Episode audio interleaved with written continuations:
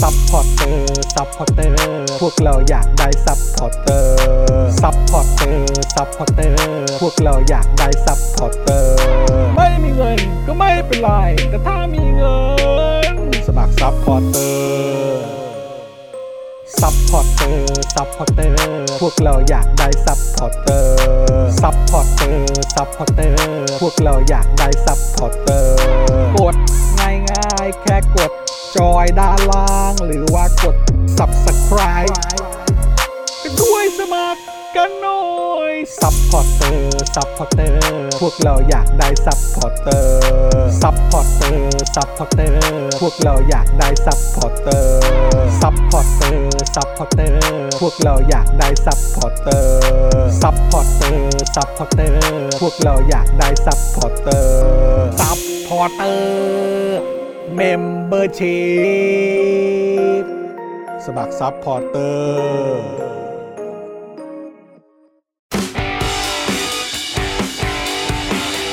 Daily t o p i c กกับจอห์นวินยู สวัสดีครับคุณผู้ชมครับ ต้อนรับทุกท่านนะครับเข้าสู่ Daily Topics นะครับประจำวันที่ 22 มิถุนายน 2565 นะครับอยู่กับผมนะครับ จอห์นวินยูนะครับ จอห์นอีอีนะครับ แล้วก็แน่นอนนะครับ วันนี้อยู่กับคุณปาล์มเมียมาโดนต่อยด้วย สวัสดีครับคุณผู้ชมครับ สวัสดีครับ สวัสดี คุณปาล์ม สวัคสรับ ดีครับ สวัสดีคุณจอนด้วยนะครับ สวัสดีครับนะฮะวันนี้เอ่อครูทอมนะครับเอ่อส่งเข้ามาแจ้งว่ามีอาการป่วยนิดหน่อย ใช่แล้ว นะครับแต่ว่าไปตรวจแล้วก็ไม่ใช่โควิดนะ not detect นะคครับ รับ not detect นะครับ อ่าน นะฮะแล้วก็เอ่อเดี๋ยวครูทอมอาจจะพักต่ออีกหน่อยนะครับ ใช่ แล้วเดี๋ยวกลับมาเจอกันสัปดาห์หน้า เพื่อความชัวร์เพื่อความสบายใจ ร์ ด้วย นะครับแล้วก็ นะฮะ ก็จะได้ให้เอ่อครูทอมเขาพักให้เต็มที่ ได้เลย นะครับวีคหน้ากลับมาจะได้ลุยกันได้แบบเต็มที่ด้วยเหมือนกันนะครับ แต่วันนี้นะครับดูรายการไลฟ์แล้วก็ร่วมจัดรายการของเรานะครับ พี่บิวมุกควายนะครับ สวัสดีครับ สวัสดีครับ สวัสดีครับบิวครับ บิว สวัสดีคุณผู้ชมทุกท่านด้วยนะครับ โอ้โห มารอกันเต็มเลย ใช่ นะฮะ นะฮะ ถึงเวลาถึงเวลาขยี้ข่าวกันแล้วใช่ไหมฮะ ขยี้ข่าวกันครับ โอ้โห นะฮะสวัสดีทุกทท่านเลยนะครับอ่ะเดี๋ยวตอนนี้เดี๋ยวผมขอเปิดคลับเฮาส์แป๊บหนึ่ง เชิญครับคุณจอนครับ ะ ผม เดี๋ยว ดู ดู คอมเม ดู นต์ให้ คอมก่อน เมนต์ นะ กั คน รับ ก่อนเนาะอืม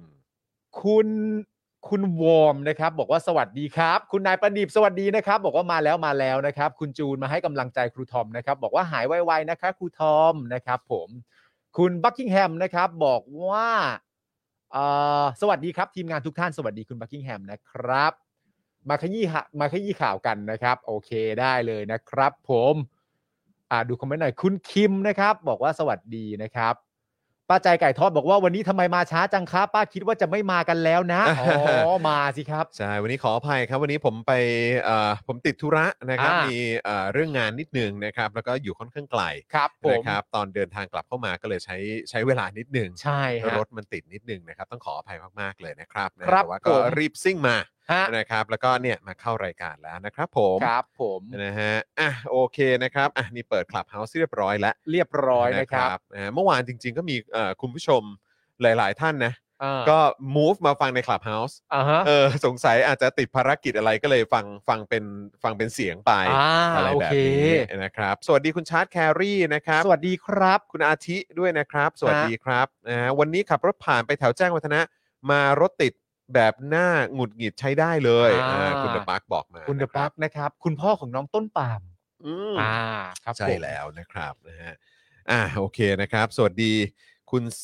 แซนหรือเปล่าคุณแซนหรือ คุณ คุณสัน แซน ผมผมไม่แน่ใจนะครับ สวัสดีคุณแพมนะครับ ผู้ถูกสงครามกลืนกิน อุ๊ย นะครับ สวัสดีครับ คุณแพทพีสวัสดีนะครับ สวัสดี นะฮะ ครับ คุณคามุนะครับ สวัสดีนะครับ ฮะ นะฮะสวัสดีทุกทุกๆท่านเลยนะครับ ใครมาแล้วย้ำอีกครั้งช่วยกันกดไลค์กดแชร์กันด้วยนะครับ แล้วก็คอมเมนต์กันเข้ามานะครับ เพื่อเอ่อเช็คสถานะนะฮะเอ่อเอ่อว่ายังเป็นเมมเบอร์เป็นซัพพอร์เตอร์กันอยู่หรือเปล่าด้วย ค นะ รับผม นะฮะคุณจินิสบอกว่าสวัสดีค่ะ วันนี้คลิปอาจารย์วาสนาอะไรนะฮะเอ่อช่อง ฟาโรส ฟาโรสออกแล้วนะคะ จบจาก Daily Topics ตามไปฟังกันนะคะ โอ้โห า ดีเลยครับ นะดีครับผม ฮะ นะฮะ คุณจักรีพัฒน์เติมพลังให้แล้ว 100 บาท ตั้งแต่หัวรายการเลยขอบพระคุณมากๆ ขอบพระคุณครับ ก็เติมพลังกันตั้งแต่ต้นรายการได้นะครับคุณผู้ชม ครับผม นะครับเติมกันเอ่อเติมกันแบบเนิ่นๆเลยนะครับ เป้าหมายของเราก็เช่นเคย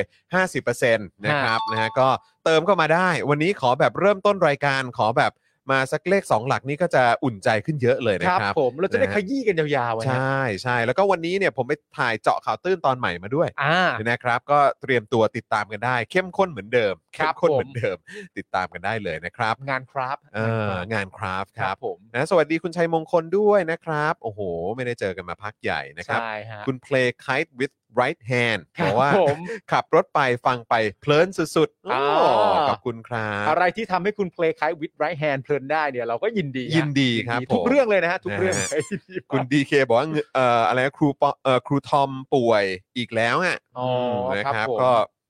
ทำงานเยอะด้วยไง ใช่ นะฮะปั่นงานเยอะ โอ้ตอนแจ้งเข้ามาในกรุ๊ปเราก็เป็น เออ ห่วงกันมากเหมือนกัน ปั่นต้นฉบับไง ใช่ฮะ เอองานค่อนข้างแน่นพอสมควรเลย สายปั่นก็จะป่วยบ่อยหน่อยฮะ นะจำเป็นนะครับผม ส่งแรงใจให้ครูทอมหายไวๆแล้วกันนะค แต่ รั บอกว่าไม่หนักมากนี่ใช่ไหมฮะ เออ ครับ ครับ ผ ผม มนะฮะขอบคุณคุณซินโอนะครับ ขอบพระคุณมากนะครับ ค ณ รับ สรศักดิ์สวัสดีนะค สวัส รั ดี บ ครับ นะฮะ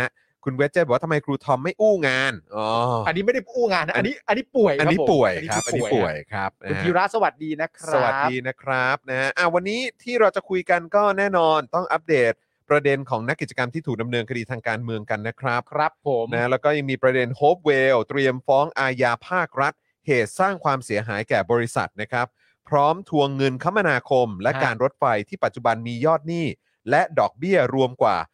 2.7 หมื่นล้านบาทครับ เอาแล้ว เอาแล้ว ทำไมหนี้มันเยอะทำไมทุกอย่างมันปัญหามันเยอะจังวันเนี้ย ใช่ครับ เออนะครับถ่านหุงต้มครับ ปรับราคาขึ้นครับ ฮะ รับแคมเปญใช้เตาถ่านแทนเตาแก๊ส ใช่ครับ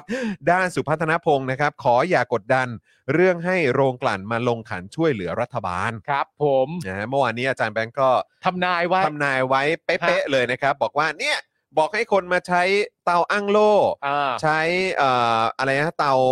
มหาเศรษฐีอะไรกันเนี่ย เตามหาเศรษฐี เอ ชื่ อ ขา เนี่ยแหละนะเพราะฉะนั้นเนี่ยเดี๋ยวถ่านเนี่ยราคาต้องขึ้นแน่เลย อ่า นะครับ แล้วก็มาจริงว่ะ ขึ้นจริง ครับผม อันนี้เอ่อผมคิดว่าอาจารย์แบงค์น่าจะใช้โมเดลเดียวกับเอ่อคาร์ซีดอ่ะ อ๋อคาร์ซีท ต ใช่ อน ไหม นั้น ฮะ คาร์ซีท ทรงเดียวกันจริง ๆ ครับ อ่า ทรงเดียวกันครับ แต่ว่าพี่ยุทธนี่เขารีวิวไปแล้วนะ อ๋อรีวิวแล้ว ไป ฮะ แล้วโอ้โห ถือโชว์เลย ถือโชว์เลย เออว่าแบบเอ่อเตามหาเศรษฐีแบบพกพานี่เป็นอย่างไร ใช่ เออ ผมก็งงการรีวิวเขามากนะรีวิวแบบถือถือๆวางๆถือถือ ครั วาง บ วางๆ อืม เดี๋ยวบอกหนักเดี๋ยวบอกวางอ่านน้องไบร์ทว่าไปอ่ะถือวางวาง เออ ถืออะไร เออ ไม่รู้ ก็นั่นแหละครับ ช่วงหลังเอ่อพี่ยุทธเริ่มเริ่มมาแรงแล้วนะฮะ มาแรงฮะ มาแรงแล้วนะฮะ มาแรง เอ ฮะ อจะอุ้ยอุ้ยไหมยังไม่รู้ ได้ ไม่เป็นไรเขาเราเราได้ทำเหมือนเขามาโผล่ในรายการเรา ค แล้ รับ ว ผม นะฮะ ถูกต้องครับ ครับผมไปดูได้ในทิกตอกนะครับ ไปดูได้นะครับนะฮะแล้วก็ยังมีประเด็นที่โทนี่คุยเมื่อคืนนี้ อ่ะ ใน ใช่ แคร์ทอล์กนะครับเดี๋ยวเรามาดูกันหน่อยดีกว่า เพราะว่าถ้าพูดเรื่องเศรษฐกิจเราก็ควรจะรับฟัง อ่า จากฝั่งพี่โทนี่กันหน่อย เรือปูเหรอ เรือปูนะครับ ผม โอ้ย ว่าจะเป็นอย่างไรนะ นายกเป็นเรือปู นายกเป็นเรือปูฮะเออ จริงๆ ไม่น่าเอาชื่อปูมาเทียบเคียงกับนายกเลยนะฮะ เออ เดี๋ยวมันจะลำบากใจกันเปล่าๆ เดี๋ยวจะมีคนดิ้น ใช่ เอ ครับ อครับผมนะฮะคุณจูนบอกว่าแมวพี่ยุทธชื่อจอนใช่ไหมคะ ใช่ครับผม ครับผม นะฮะคุณคเนศนะครับบอกว่าส่งออกเตาไป EU สิครับ จะได้ไม่ต้องพึ่งเอ่อพลังงานจากรัสเซีย อ๋อก็เป็นวิธีหาเงินครันะฮะ บผมโอ้ เตาม นะครับ หาเศรษฐีซะด้วยดิ เออเราต้องบอกที่เอ่อยุโรปนะที่ EU นะบอกว่ารู้ไหม เออ ถ้าคุณใช้เนี่ยจะประหยัดพลังงานได้ตั้ง 600 บาทต่อปีเลยนะ ถูกต้อง เออ แล้วคุณรู้เปล่าว่าคุณเคยใช้ถ่านยังไงก็แล้วแต่ แต่ถ้าคุณใช้เตานี้เนี่ยมันจะแบบเอ่อไฟมันจะจุดติดหนักๆ เฉพาะตรงกลาง เออ เพราะฉะนั้นมันจะทำให้การหุงต้มเนี่ยเกิดขึ้น อืม เร็วขึ้น มีประสิทธิภาพ เมื่อหุงต้มเกิดขึ้นเร็วขึ้นสิ่งที่ตามมาก็คือว่าคุณไม่ต้องเปลืองถ่านเยอะเพราะทำอาหารแป๊บเดียวมันก็ใช้ได้แล้ว อืม perfect โอ้โหเนี่ย Perfect ทำไมมันเป๊ะอย่างนั้นเนี่ย Perfect ฮะ อืมนะครับ เตาถ่านยังดีเคยเป็นโอท็อปของชัยภูมิปี 57 นะฮะ อ๋อ โอ้ยคุณ ครับ ซีร ผ นิก ม บอกมานะครับ โอท็อป เค นี่ใครทำนะโทษที เออโอท็อปนี่ใครทำ จำไม่ได้ อืมครับ โอ้ ผ โมหเอ่อคุณธนาโนมบอกว่าโทนี่พูดเรื่องพูดถึงเรือปูในวันเกิดเจ๊ปูอ๋อ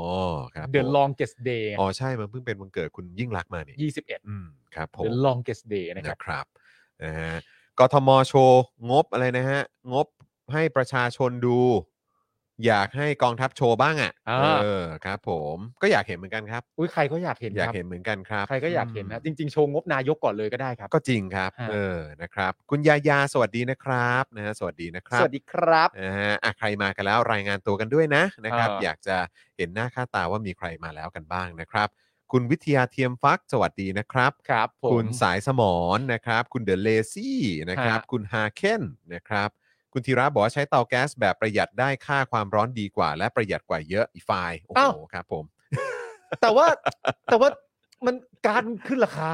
มันไม่รู้ทำยังไงจริงๆอะ น่าหละดิฮะ ไม่รู้จะทำยังไงจ เออ ริงๆ นะ อะ ครับอ่ะโอเค คุณผู้ชม เดี๋ยวเรามาขอบพระคุณ ครับ ผู้สามสูนรายวันของเรากันก่อนดีกว่านะครับ คุณผู้ชมครับ ครับผม นะฮะก็จะมีผู้สนับสนุนของเราอย่างที่บอกไปนะครับว่าสล็อตของเราเนี่ยอาตอนนี้ก็ยังอ่าให้คุณผู้ชมเข้ามาซื้อกันเพิ่มเติมได้นะครับ ครับ ที่เห็นเต็มจอมีอยู่ 8 สล็อตเนี่ยเราสามารถขึ้นอีกหน้าหนึ่งเลย ได้ แล้วก็เพิ่มอีก 8 สล็อตได้ ครับ แล้วคุณผู้ชมก็สามารถมาซื้อโฆษณากับพวกเรากันได้ด้วยเหมือนกันนะครับ เพราะราคาเพียงแค่วันละ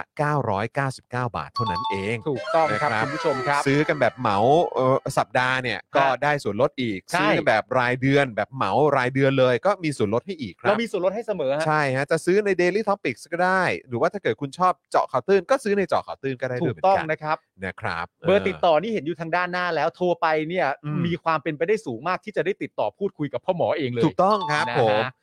ฮะ 0858275918 โทรเข้าไปได้เลยนะครั ใช่ครับผม นะฮะ เราเริ่มต้นกันที่โทมิเกียวซานะครับเกียวซา80 ปีตำนานแห่งความอร่อยนะครับเกียวซาหน้าหลากหลาย จะสั่งออนไลน์ก็ได้นะครับทาง Line แอดแอดโทมิเกียวซาครับ อืม สั่งผ่าน Line Man Grab หรือว่าโรบินฮูดก็ได้นะครับ หรืออีกวิธีหนึ่งก็คือโทรไปได้เลยครับ ที่ 089 925 1892 ครับผม อ่า หน้า ครับผม คลาสสิก หน้าทาโกยากิ หน้าหมาล่า หน้าชีส หน้าดับเบิลชีส ลิ้มลองกันได้นะ ถูก ครับ ต้อง ณ ค ผู้ รับ ชม ต้องไปโดนกันครับ ต้องไปโดนกัน ฮะ อืม ต่อกันที่ร้านตั้งฮกกีบะหมี่กวางตุ้งครับทางร้านตั้งฮกกีฝากขอบพระคุณลูกค้าที่ตามมาจากรายการ Daily Topics ทุกท่านมาณโอกาสนี้ด้วยนะครับ ครับผม อร่อยทุกเมนูครับ ทุกเมนูอยู่แล้วครับ ล่าสุด ก นี่บ้านคุณจรก็สรรหาวิธีในการ เอาหมูกรอบที่ถูกใจ ารันตีครับ จากร้านตั้งฮก กี่ มานำประกอบอาหารอีกที เป็นเมนูกระเพราหมูกรอบครับ ถูกต้องครับ วันนั้นวันนั้นนี่คุณแก้วนี่แท็กไปหาคุณอาร์ตเลยนะ เออ แท็กไปที่ตั้งฮกกี้นั่นแหละ ใช่ เออ นะครับแล้วเออขออนุญาตหนึ่งวันนะครับ ใช่ครับ ผม เจอหมูกรอบที่ถูกใจผมพูดตรงนี้เลยนะฮะ ครับ เป็นบุญชีวิตครับ ถูกต้องครับ นะฮะ ถูกต้องครับ ตั้งฮกกี่บะหมี่กวางตุ้ง จัด นะครับ ไป ผม ครับจัดไป ต่อกันที่ XP Pen ครับเมาส์ปากการะดับโปรที่มือโปรเลือกใช้นะครับ ราคาเริ่มต้นไม่ถึงพันเข้าไปดูได้ที่ Facebook XP Pen Thailand ของเขาดีจริง ๆ นะครับ ถูกต้ คุ อง ณผู้ชมห รับ ลายๆคนของเราก็ใช้กันอยู่ใช้ในหลากหลายวาระด้วยกัน ใช่ ไม่ว่าจะเป็นการทำงานอาร์ตศิลปะของตัวเอง อืม ไม่ว่าจะเป็นการสอน ครับ ไม่ว่าจะเป็นการเรียน ใช่ นะครับผมโอ้โห คุ้มค่ามากๆ แล้วราคาเริ่มต้นไม่ถึงพัน ใครที่ใช้แล้วนะครับ หรือว่าเป็นลูกค้าหน้าใหม่ของ XP Pen ก็เอามารีวิวกันอ่ากับพวกเราได้นะครับ ได้ครับ เออนะครับนะฮะจะได้แบบว่าเออส่งต่อบอกต่อเรื่องราว ใช่ ดีๆของ XP Pen ด้วย หรือระหว่างที่กำลังใช้อยู่เนี่ยถ่ายรูปแล้วก็แท็กพวกเราก็ได้ด้วย เอ เช่นเดีย อ วกัน จริงจนะค ริ รั ง บ จริงครับผม ต่อกันที่ Oasis Coffee ครับ ร้านกาแฟบรรยากาศยุโรปให้ทุกคนได้พักตามสบายในสโลแกน Take some rest ครับผม ครับผม เข้าไปดูได้ที่ Facebook Oasis Coffee TH นะครับผม วันนี้ก็เป็นอีกหนึ่งวันนะ ที่คุณผู้ชมก็แท็กมาหาเรา น่ารัก กัน มา อี ก กหลายท่านเหมือนกันนะฮะ ใช่ ที่ไปอุดหนุน ครับ Oasis Coffee ใช่ค กัน รับ ด้วยนะครับ อย่าลืมนะครับ คุณผู้ชมครับคุกกี้แอนด์ครีมฟรปปูชิโน่นะครับ ต้องลองครับ ต้องลองครับต้อโดนงลองครับอร่อย ต้งโดน มาก ครับ นอกนั้นอย่างอื่นก็อร่อยด้วยเช่นเดียวกัน ครับผม ณผู้ชมครับ ต่อกันที่นี่ครับ คุณผู้ชมครับ คินนิคุครับผม ข้าวหน้าเนื้อญี่ปุ่น อืม และข้าวหน้าหมูญี่ปุ่นสไตล์โฮมเมดครับ ครับ สูตรจากคุณยายชาวญี่ปุ่นแท้ๆเลยนะครับ เข้าไปดูได้ที่ Facebook หรือว่า IG คินนิคุเกียวดงนะครับ อืม ทางร้านขอขอบพระคุณลูกค้าที่ตามมาจากรายการ Daily Topics ที่มาอุดหนุนที่ร้านทุกท่านเลยนะครับ ใช่แล้วครับผม เมนูอร่อยครับคุณจอนชอบอุด้งถูกไหม ผมชอบบุด้ง อ่า เออแล้วก็ไอเมนูใหม่ของเขาที่เป็นก๋วยเตี๋ยวเนี่ย อ่า เตี๋ยวคุงเนี่ย เตี๋ยวคุ อั ง นี้ก็โดนใจ อ่าน นะครับเพราะฉะนั้นคืออยากให้ลองกันนะครับ ใช่ คื ครับ อ ผม เอ่อไม่ว่าจะเป็นเนื้อหรือว่าเป็นหมูของเขาเนี่ยอร่อยอยู่แล้วนะครับ ใช่ น้ำซุปก็อร่อย ครับผม นะครับแต่อีกอย่างที่โดนใจสำหรับผมสำหรับเตี๋ยวคุงเนี่ยก็คือ ฮะ เส้น ถูกต้อง เส้นเนี่ยคือเขาเขามีแต่มีเฉพาะเส้นเล็กนะ อ่า แต่ว่าเส้นเล็กของเขาเนี่ยอร่อยมากครับ ใช่ครับ ต้อง ผม ต้องต้องไปลองกัน แล้วถ้า นะรับ คุณผู้ชมไปนะครับ ยังไงก็อย่าลืมโดนข้าวหน้าเนื้อนะครับ เออ โอ้โห แล้วเขามีแบบว่าราดแบบเป็นกระเจี๊ยบ ใช่ ก็มีหรือว่าจะเป็นแบบกิมจิก็ได้ แต่ผมมาชอบกิมจิ เพิ่มความกลมกล่อม ใช่ เพิ่มความ ถู จี ก ด ต้อง จาดเข้าไปด้วย ถูก นะครับ ต้อง กับ ครับ คินนิ ผม คุนะครับผม นี่คุณเอ่อ หลายท่านก็พูดถึงร้านอาหาร ที่สนับสนุนพวกเราหลาย ๆ เจ้านะครับบอกว่ามีจะไปเปิดที่ต่างจังหวัดบ้างไหม มี เออ ตอนนี้มีดันกันเยอะมีต่างจังหวัดนั่นเรื่องหนึ่ง เออ แต่ที่ดันกันหนักมากนะตอนนี้เนี่ยรู้สึกจะเป็นงามวงวาน เส้นงามวงวานฮะ งามวงวานที่อยาก เออ ให้มากันมาก แต่ว่าอันนี้ผมไม่เถียงเลยเพราะผมเองก็เช่นเดียวกัน ครับผม นะฮะงามวงวานก็จะดีมากนะครับผม ต่อกันที่เพจคุณนายประดิษฐ์นะครับ ถ้าเป็นไปได้ก็อยากให้คุณนายประดิษฐ์มาเปิดเพจที่งามวงวานด้วยไม่ใช่ โทษทีโทษนะคนละเรื่องครับ คนละเรื่องกัน เพจคุณนายประดิษฐ์นะครับ เรื่อง ครับ ราวมันๆของชีวิตสาวไทยในญี่ปุ่นนะครับ อืม ไปติดตามกันเยอะ อืม ๆ ได้ทั้ง Facebook แล้วก็ YouTube นะครับ หรือว่า IG นะครับ เพียง ครับ เสิร์ชคำว่าคุณนายปลาดิบ อืม นะครับผมกดตามนะครับ แล้วก็ทักทายคุณนายด้วยนะครับ ว่ามาจาก Daily Topic ด้วยนะครับ ใช่นะครับ คุณนายเอ่อปลาดิบเนี่ยต้องบอกแอคทีฟจริง ถูกต้องฮะ ๆ นะครับ เพราะว่าแน่นอนในไลฟ์ของเราตอนนี้คุณนายปลาดิบก็มาครับ สวัสดีนะครับ สวัสดีคุณนายปลาดิบครับ ครับนะฮะแล้วก็ใครที่เข้าไปทักทายพูดคุยกันในเพจของคุณนายปลาดิบ ค ห รับ รือว่าไปคอมเมนต์เนี่ยผมเชื่อว่าคุณนายปลาดิบเห็นหมด ใช่ครับ นะแล้วก็เอ่อถ้ามีโอกาสก็น่าจะเข้าไปเมาส์มอยกันได้ อย่างคุณแก้วนี่ก็คุยกับคุณนายประดิษฐ์หลายครั้งอยู่เหมือนกัน ครับผม แล้วก็บอกว่าคุณนายประดิษฐ์นี่ฟิลเหมือนแบบพี่สาวที่น่ารัก ใช่ไหม เออคบ น่ารัก ผม จริง ๆ เมื่อ เป็น วาน กันเอง เมื่อวานผมก็ได้ทักทายคุณนายประดิษฐ์ใน IG ผมมาลงรูปคู่คุณไทนี่ ครับ คุณนายประดิษฐ์เข้ามาทักว่าอาบน้ำด้วยกันหรือยัง อ่ะ คะ อ่ะอ่ะโอ้ ก็มาทักอย่างนี้ยฮะ ครับผม ผมก็ไม่รู้จะทำยังไง ครับ เพราะทางขิงมันก็ทางผมอยู่แล้ว เออ ผมก็ตอบว่าทำบ่อยครับ เออทำบ่อยอยู่แล้ว ใช่ ใช่ไหม ครับ ฮะ ผม เออ คุณนาย ประดิษฐ์บอกว่ารัฐบาลถูกใจสิ่งนี้ รัฐบาลญี่ปุ่น รั ใช่ ฐ ไหม บาลญี่ปุ่นถูกใจสิ่งนี้ เป็นการปิดมุกอย่างสวยงาม นะครับ โอ้ ผม ดีครับดี เพจคุณนายประดิษฐ์นะครับ เข้าไปติดตามแล้วก็ทักทายกันด้วยแล้วกันนะครับ ว่า ครับ มาจาก Daily Topics นะครับ คุณนายประดิษฐ์รอทักทายทุกคนอยู่นะจ๊ะ ครับผม ต่อกันที่นี่เลยครับคุณผู้ชมครับ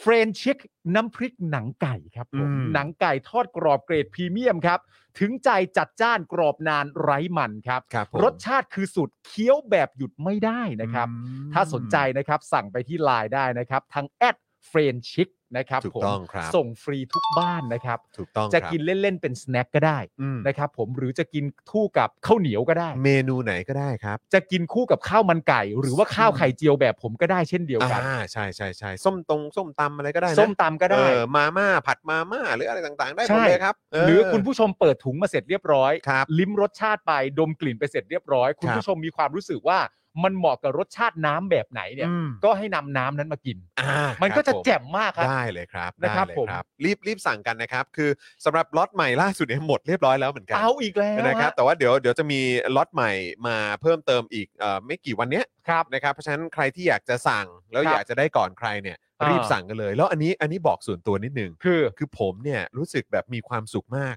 อ่า เวลาเห็นรอยยิ้ม CEO เวลาเห็นแบบมีไลายเด้งขึ้นมาแล้วบอกมีคนมาสั่งมีคนมา สั่ง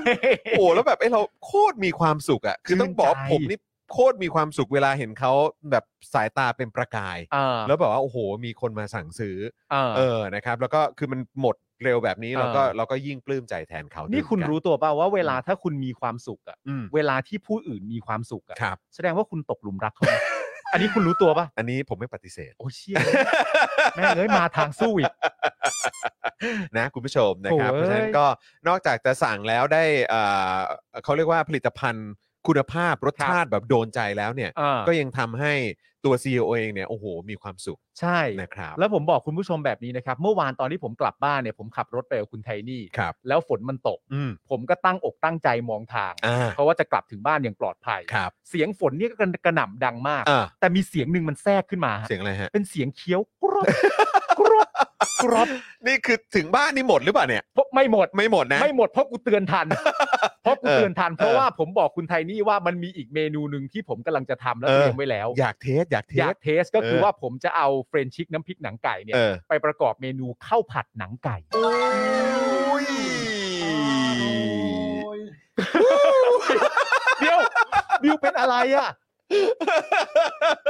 เดี๋ยวผมจะท เออเดี๋ยวก่อนนะนี่บิวหรือโชเล่ ำ ฮะ บิวโชเล่อร่อยเลย เออ อร่อยเล อย ร่อย แต่ว่าผมต้องไปดูก่อนว่าปริมาณที่คุณไทนี่กินเหลือไว้ เนี่ย มันเหลือเหมาะสมกับคุณภาพที่มันจะเกิดขึ้นหรือเปล่า เออเออเออ นะฮะ เออ แต่ว่าอันเนี้ยเป็นสิ่งที่ผมกำลังทำแน่ คือแพลนไปแล้ว นะครัแพลบนไปแล้ว ผม ว่าเดี๋ยวจะเอามาผัดเป็นข้าวผัดเลยนะ ใช่ เออครับ ๆบิว ผม ถ้าเกิดพี่ทำอ่ะบิวคิดยังไง นะฮะ บิวมีความรู้สึกบิวอยากจะบอก อะไรพี่ไหม โ โอ้ยตายละ คุณจูน เออ ถามบิว อันนี้ไม่หิว ใช่ไหม เดี๋ยวเดี๋ยวรอดูเดี๋ยวรอดู ครับ เดี๋ยว ผม ถ้าเกิดว่ามีโอกาสทำเมื่อไหร่เดี๋ยวเดี๋ยวจะถ่ายรูปแล้วเอามาส่งให้ดูกันในราย ดี การ ครับดี นะ ค ฮะ รับดีครับ โอ้ นะ โห ฮะอ่ะยังไงก็ขอบคุณคุณผู้ชมมาก ๆ เลยนะครับ ที่สนับสนุนสปอนเซอร์ของเรา ครับ นะครับแล้วก็ต้องขอขอบพระคุณสปอนเซอร์ของเราทุก ๆ เจ้าด้วยที่ ครับ มาสนับสนุนกันนะครับ ฮะ เออเมื่อสักครู่นี้บิวบิวเดี๋ยวเปิดโชว์ให้คุณผู้ชมหน่อยว่าตอนเนี้ยอ่าเรามีครบอยู่ทั้งหมดเอ่อตอนเนี้ยมีอยู่ 7 สล็อต ครับ นะครับแต่ก็ต้องบอกคุณผู้ชมนะว่าเรายังมีสล็อตตอนเนี้ยว่างโลโก้ 8 ก็ว่างอยู่ ใช่ครับ คุณผู้ชมก็มาซื้อกันได้ ฮะ 999 นะครับนะฮะแล้วก็ไม่ต้องห่วงคือไม่ใช่ว่ามีแค่หน้านี้แล้วมันเต็มแล้วซื้อไม่ได้นะครับ ผม มีอีกหน้าหนึ่งครับโผล่ขึ้นมาหน่อย นี่ฮะ ยังมีโล่งๆให้ครับ ก็เรียกว่า อีก 8 สล็อตครับ เรียกว่ารออยู่นะ รออยู่ครับ รออยู่นะ นะ มาซื้อกันได้เลยนะครับ คุณผู้ชม ครับ จัดหนัก ผม จัดเต็มกันได้เลยนะครับ วันโกงวันเกิดอยากโปรโมท ได้ ใคร หมด ใครรับปริญญาวันเกิดคุณพ่อคุณแม่ได้หมดนะ ได้ ฮะ หมดครับนะฮะ อ่า แล้วก็ต้องบอกว่าถ้าเกิดคุณมาโฆษณาใน Daily Topics ของเราเนี่ย ครับ นะครับอ่าก็ผมคิดว่ามันค่อนข้างเห็นผลนะ อ่า เออนะครับก็คือมันจับต้องได้อะ ครับ นะครับก็คือนอกจากราคาโฆษณาจะจับต้องได้แล้ว ครับ ก็น่าจะเห็นผลว่ามันมันมันตอบโจทย์ขนาดไหน ครับผม นะครับนะฮะแล้วก็นอกจากนี้นะครับก็ยังมีผู้สนับสนุนหลักของเราด้วยนะครับ ที่อยากขอบพระคุณนะครับนะฮะก็คือ Box Aura นั่นเองนะครับ ตัวแสบขายกล่องครับ ครับ กล่องคุณภาพดีราคาถูกนะครับ ซึ่งก็มีให้คุณผู้ชมเนี่ยเลือกได้แบบหลากหลายมากๆ แล้วก็ราคาเนี่ยก็เป็นมิตรสุดๆเลยนะครับไม่ว่าจะเป็นกล่องเนี่ยอ่ะเดี๋ยวเดี๋ยวขอเปิดอีกทีนะ เป็นกล่องสำหรับสินค้าบิวตี้นี่ใครที่ทำเอ่อเหมือนทำเพจนะครับหรือว่าขายสินค้าที่เป็นแนวบิวตี้ อ่า นะครับไม่ว่าจะเป็นสกินแคร์เครื่องสำอางอะไรต่างๆ ก็สั่งกล่องแบบนี้นะครับเพื่อตอบโจทย์นะฮะในการส่งของให้ลูกค้าของคุณก็ ถูก ได้ ต้องครับ นะครับหรือว่าถ้าคุณขายเสื้อผ้าแบบเอ่อเป็นแบบสินค้าแบบพวกเสื้อผ้าแฟชั่นนะครับอ c เซอรี่รองเท้าอะไรต่างๆเนี่ยเขาก็มีเป็นกล่องนะครับแบบพวกกล่องสตรีทให้ด้วยเหมือนกัน ครับ นะครับหรือว่าคุณอยากจะเน้นย้ำว่าเฮ้ยร้านของคุณอยู่บนแพลตฟอร์มไหน อ่าน นะครับก็สามารถสั่งเป็นกล่องโซเชียลได้นะครับไลฟ์ขายแพลตฟอร์มไหนก็มีหมดครับ อืม นะฮะแล้วก็ยังมีผลไม้ด้วยเหมือนกันนะ ครับ ตอนนี้ ผม หลายท่านก็ขายผลไม้กันนะครับนะแล้วก็พวกสวนต่างๆ ก็ขายเอ่อพวกผลไม้นะครับ หรืออา ว่าเอ่อพืชเอ่อผลิตผลอะไรต่างๆเนี่ย ครับ ผ่านทางออนไลน์ด้วยก็สั่งได้ด้วยเหมือนกัน เพราะเขามีหลากหลายรูปแบบให้เลือกกันด้วยนะครับ ครับ นะแล้วก็ยังมีกล่องที่สกรีนเป็นแบรนด์ของตัวคุณเองได้ อันนี้สุดยอดเลย ใช่ไหมคุณขายสินค้าอะไรหรือว่าอยากจะให้สินค้าของคุณหรือว่าแบรนด์ของคุณเนี่ยอยู่บนกล่องเนี่ย ครับ นะ ผ ครับ ม ก็สามารถสั่งได้ด้วยเหมือนกันนะครับหรือแม้กระทั่งกล่องไปรษณีย์ขนาดต่างๆเนี่ยก็มีด้วยนะครับมีให้เลือกหลากหลาย แล้วก็ราคาดีด้วยราคาโดนใจนะครับเขาจะส่งเร็วราคาดีแล้วก็กล่องเนี่ยก็คุณภาพยอดเยี่ยมสุดๆเลยนะครับ ครับ ใคร ผม สนใจนะครับโทรสั่งได้เลยที่ 063 228 8895 นะครับหรือว่าไปดูที่ Facebook Box Aura ตัวแสบขายกล่องได้เลยนะครับ ครับผมโโห ขอบพระคุณ Box Aura ตัวแสบขายกล่องด้วยนะครับที่มาสนับสนุน Daily Topics ของเรา ครับผมเห็นไหมคุณจูนบอกกล่องสวยมากนะครับ เนอะ โอ้โห เออ นะครับ ได้เลยนะครับ นะฮะ เอ่อ คุณจูนบอกว่าทำโลโก้ หรือตัวหนังสือวิ่งไปเลยค่ะ ออกมายถึงสปอนรายวัอ๋อนสปอน ย่างงี้ยห เซอร์ใช่ไหมค เอา รับ วิ่งตึ๊ดๆผ่านหน้าจออย่างเงี้ย อโอเค นะครับ ส่วนคุณเดอะปักบอกว่า มาอัปเดตนะครับ บอกว่า ครับ เห็นว่าเรือรบรัสเซีย โดนจมอีกลำ สลิมดิ้นแทบขาดใจตาย โอ้โห นี่ สลิมนี่เขาก็มีส่วนได้ส่วนเสียกับกองทัพรัสเซียเนอะ ไม่มีหรอกครับ ไม่มี รอกครับ ใช่ไหม ไม่มีหรอกค แล้ รั วเขาแล้วเขาจะดิ้นกันทำไมวะ ไม่เข้าใจ ผมไม่เข้าใจการดิ้น เออ ด้วยนะฮะ และ เออ จริง ๆ ถ้าคุณผู้ชมอ่ะในในในประเด็นเรื่องนี้นะ อืม ในประเด็นเรื่องรัสเซียยูเครนเนี่ยนะฮะ ครับ ผมบอกตรงนี้เลยนะฮะว่า การเชียร์ของของสลิมที่มีต่อรัสเซียเนี่ย อืม มีความเป็นคนน้อยมากเลยนะ อืม น้อยจริงๆนะครับ ผม แต่ละประโยคอะไรต่างๆกันานาที่พูดออกมารวมทั้งบางครั้งถึงกับแสดง ไม่ไม่ว่าคุณจะมีความรู้สึกว่าการจัดการเรื่องนี้ของยูเครนมันเป็นยังไงก็แล้วแต่ อืม แต่ความรู้สึกสะอกสะใจที่ยูเครน โดน ถูก ถล่ม ทำร้ายหรืออะไรต่างๆนานาเนี่ย อืม ความเป็นคนคุณต่ำมากนะ นั่นน่ะดิ มันเป็นมันเป็นเรื่องของเขาเรื่องหนึ่งนะครับ ที่ ที่เขาจะต้องการปกป้องอธิปไตยของตัวเองเพราะยูเครนเป็นประเทศของประเทศเขาเองนะ ค ครัรับบ และการที่คุณแบบรู้สึกสะใจว่า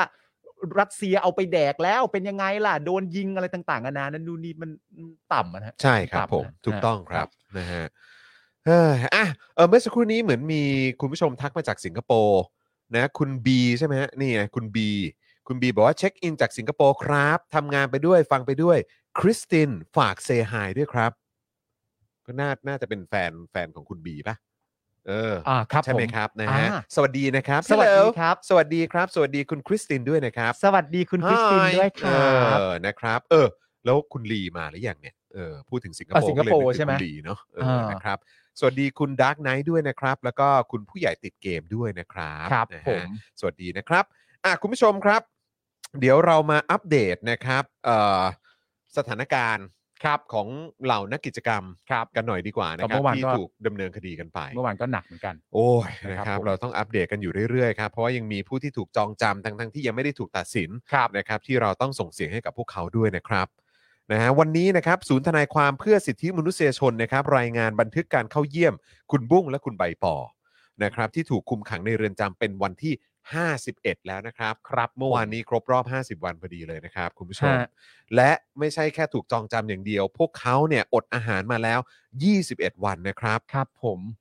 เอ่อซึ่งสำหรับทีมทนายเนี่ยได้เยี่ยมเฉพาะคุณใบปอนะครับ เพราะว่าคุณบุ้งเนี่ยออกไปรักษาตัวที่สถานพยาบาลตั้งแต่เมื่อคืน โดยคุณใบปอเนี่ยก็เล่าว่าเมื่อคืนตอนประมาณสักเอ่อตีหนึ่งอะนะครับ คุณบุ้งเนี่ยอาการแย่เลยนะครับนะฮะตัวซีดปวดท้องอาเจียนตั้งแต่ช่วงเย็น แล้วก็ตอนกลางคืนเนี่ยก็ไม่ไหวนะครับ ก็เลยแจ้งพยาบาลว่าแสบท้อง ครับ หน้ามืดเลยต้องไปสถานพยาบาล จากตอนแรกที่ตั้งใจจะปฏิเสธการรักษานะครับ แต่เมื่อคืนต้องขอยาครับ อืม เพราะคุณบุ้งเนี่ยกินได้แต่น้ำเปล่ามาสัปดาห์กว่าแล้วนะค ค รั รั บบ ผม นะฮะคือสภาพร่างกายนี่ก็คือ ถ้าเกิดว่าจะกลับมาทานอาหารเนี่ยก็ต้องปรับสภาพกันใหม่เลยนะครับ นะครับ อืม เอ่อคุณใบปอนะครับก็เล่าถึงอาการของตัวเองด้วยนะครับ ว่าอาการเนี่ยยังทรงๆนะ ฮะ แต่ตกใจเรื่องที่คุณบุ้งเนี่ยแสบท้องจนนอนไม่ได้ จนต้องเรียกเจ้าหน้าที่นะครับ ความจริงสองสามวันมานี้เนี่ยคุณใบปอเองเนี่ยอยากบอกทนายว่าให้เอาคุณบุ้งเนี่ยออกไปก่อน แต่ก็ไม่รู้ว่าจะบอกยังไง เพราะคุณบุ้งเนี่ยอยู่ด้วย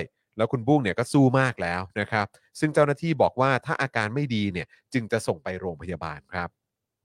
นี่ขนาดเขาอยู่ด้วยกันแล้วอดอาหารด้วยกัน อืม เขายังห่วงใยกันเองเลย แน่นอน แล้วเขาก็ยังห่วงใยถึงการต่อสู้ข้างนอกด้วยนะครับ อืม นี่คือโอ้โห นั่นน่ะสิครับ ฮะ นี่คือคนรุ่นใหม่นะครับ ใช่ฮะ นะฮะเอ่อด้านทนายครับชี้แจงกับคุณใบปอนะครับว่าไม่จำเป็นต้องขอเช่นนั้น เพราะโดยหลักการเนี่ยศาลจะพิจารณาอนุญาตให้ประกัน ไม่ได้พิจารณาเรื่องการอดข้าวหรือไม่ ทั้งสองเนี่ยยังอยู่ระหว่างการต่อสู้คดี มีสิทธิ์ในการได้ประกันตัวทั้งคู่อยู่แล้ว แต่ในความเป็นจริงสิ่งที่ทั้งคู่ต้องเผชิญมันไม่ตรงกับหลักการที่ทนายเรียนมาเลยนะครับ ก็จริง ๆ เราก็เคยเอ่อสัมภาษณ์ทนาย ครับ นะครับ ผมแล้วก็เคยได้พูดคุยกันหลังมุงหลังไมค์อะไรต่างๆกันานานั้นนันนูนนีก็ต้องบอกว่าทนายทำงานยากทุกคนฮะ แน่นอนครับ แน่นอนฮะเพราะตามหลักอะไรต่างๆกันานาที่เรียนมาแล้วเนี่ย เมื่อถึงเวลาพูดคุยจริง ๆ ในยุคนี้สมัยนี้ไม่ค่อยเข้าเป้าอะ ถูกต้องครับ พูดคุยลำบากอะ แล้วมันก็น่าเศร้านะครับที่เรามักจะพูดเสมอว่าเนี่ยเราเนี่ยมีความเป็นสากล ยึดถือหลักสากล อืม เราเป็นอารยประเทศแล้ว เพราะว่าเรามีความเป็นสากลทางด้านเอ่อกระบวนการยุติธรรมเหลือก็ตามแต่ ผมคิดว่าต่างชาติหรือสากลโลกเนี่ยเขาก็มองมาเขาก็ดูออก อืม นะครับว่าหลักการสากลเนี่ยดูท่าทางมันจะไม่ได้ถูกปฏิบัติในประเทศนี้สักเท่าไหร่นัก โดยเฉพาะใน 8 ปีที่ผ่านมา ใช่ นะครับ ครับ เพราะฉะนั้นก็คือมันก็จะส่งผลเสียไปหมดนะครับ ครับ นะฮะก็เพราะว่าต่างชาติเขาก็ดูออก ครับ นะครับ มันไม่ใช่แค่เรื่องของคนในประเทศ อืม ที่กำลังเผชิญกับกระบวนการยุติธรรมในลักษณะแบบนี้เท่านั้น แต่ว่าชาวต่างชาติอ่ะ อืม ที่เขาจะเดินทางมาท่องเที่ยวในเมืองไทย หอบเอาเงินมาลงทุนในประเทศไทย เลือกที่อยากจะทำการค้าการขายกับคนในประเทศ อืม เขาก็ต้องคิดใหม่อะครับ ใช่ฮะ ว่าการที่เขาเอาเงินมาลงทุน อืม ในประเทศ อืม ที่มีกระบวนการยุติธรรมในลักษณะแบบนี้เนี่ย อืม เขาจะมีความมั่นใจได้ขนาดไหนกัน ใช่ฮะ ใช่ไหมครับ คือและอีกเรื่องหนึ่งก็คือมันเป็นเรื่องแปลกที่ใครๆก็น่าจะเข้าใจได้ก็คือว่ามันเป็นไปได้ยังไงฮะในขณะที่ประเทศของเราทางภาครัฐเนี่ย อืม พยายามจะบอกอยู่เสมอว่าเราเคารพกติกาสากล อืม ไม่ว่าจะเป็นเรื่องใด ๆ ก็แล้วแต่ ครับ ในขณะที่สากลบอกเราว่ารบกวนช่วยเคารพกติกาด้วย อืม มันจะเป็นไปได้ยังไงอะฮะ นั่นน่ะสิครับ ฝ่ายใดฝ่ายหนึ่งกำลังโกหกอยู่นะฮะ อืมอืม แล้วก็ผมก็แล้วแต่คุณผู้ชมเชื่อฮะ ใช่ ว่า แล้วก็หน่วยงานเอ่อขององค์กรสิทธิมนุษยชน อย่างที่เมื่อวานนี้เราก็รายงานไปอย่าง Amnesty ใช่ เออนะครับเขาก็ยังต้องส่งจดหมาย อืม ไปหาพบตรเลยนะ ใช่ ในเรื่องว่าขอความความเป็นธรรม อืม ขอให้กระบวนการยุติธรรม หรือการทำงานของเจ้าหน้าที่ตำรวจเนี่ยมีความโปร่งใส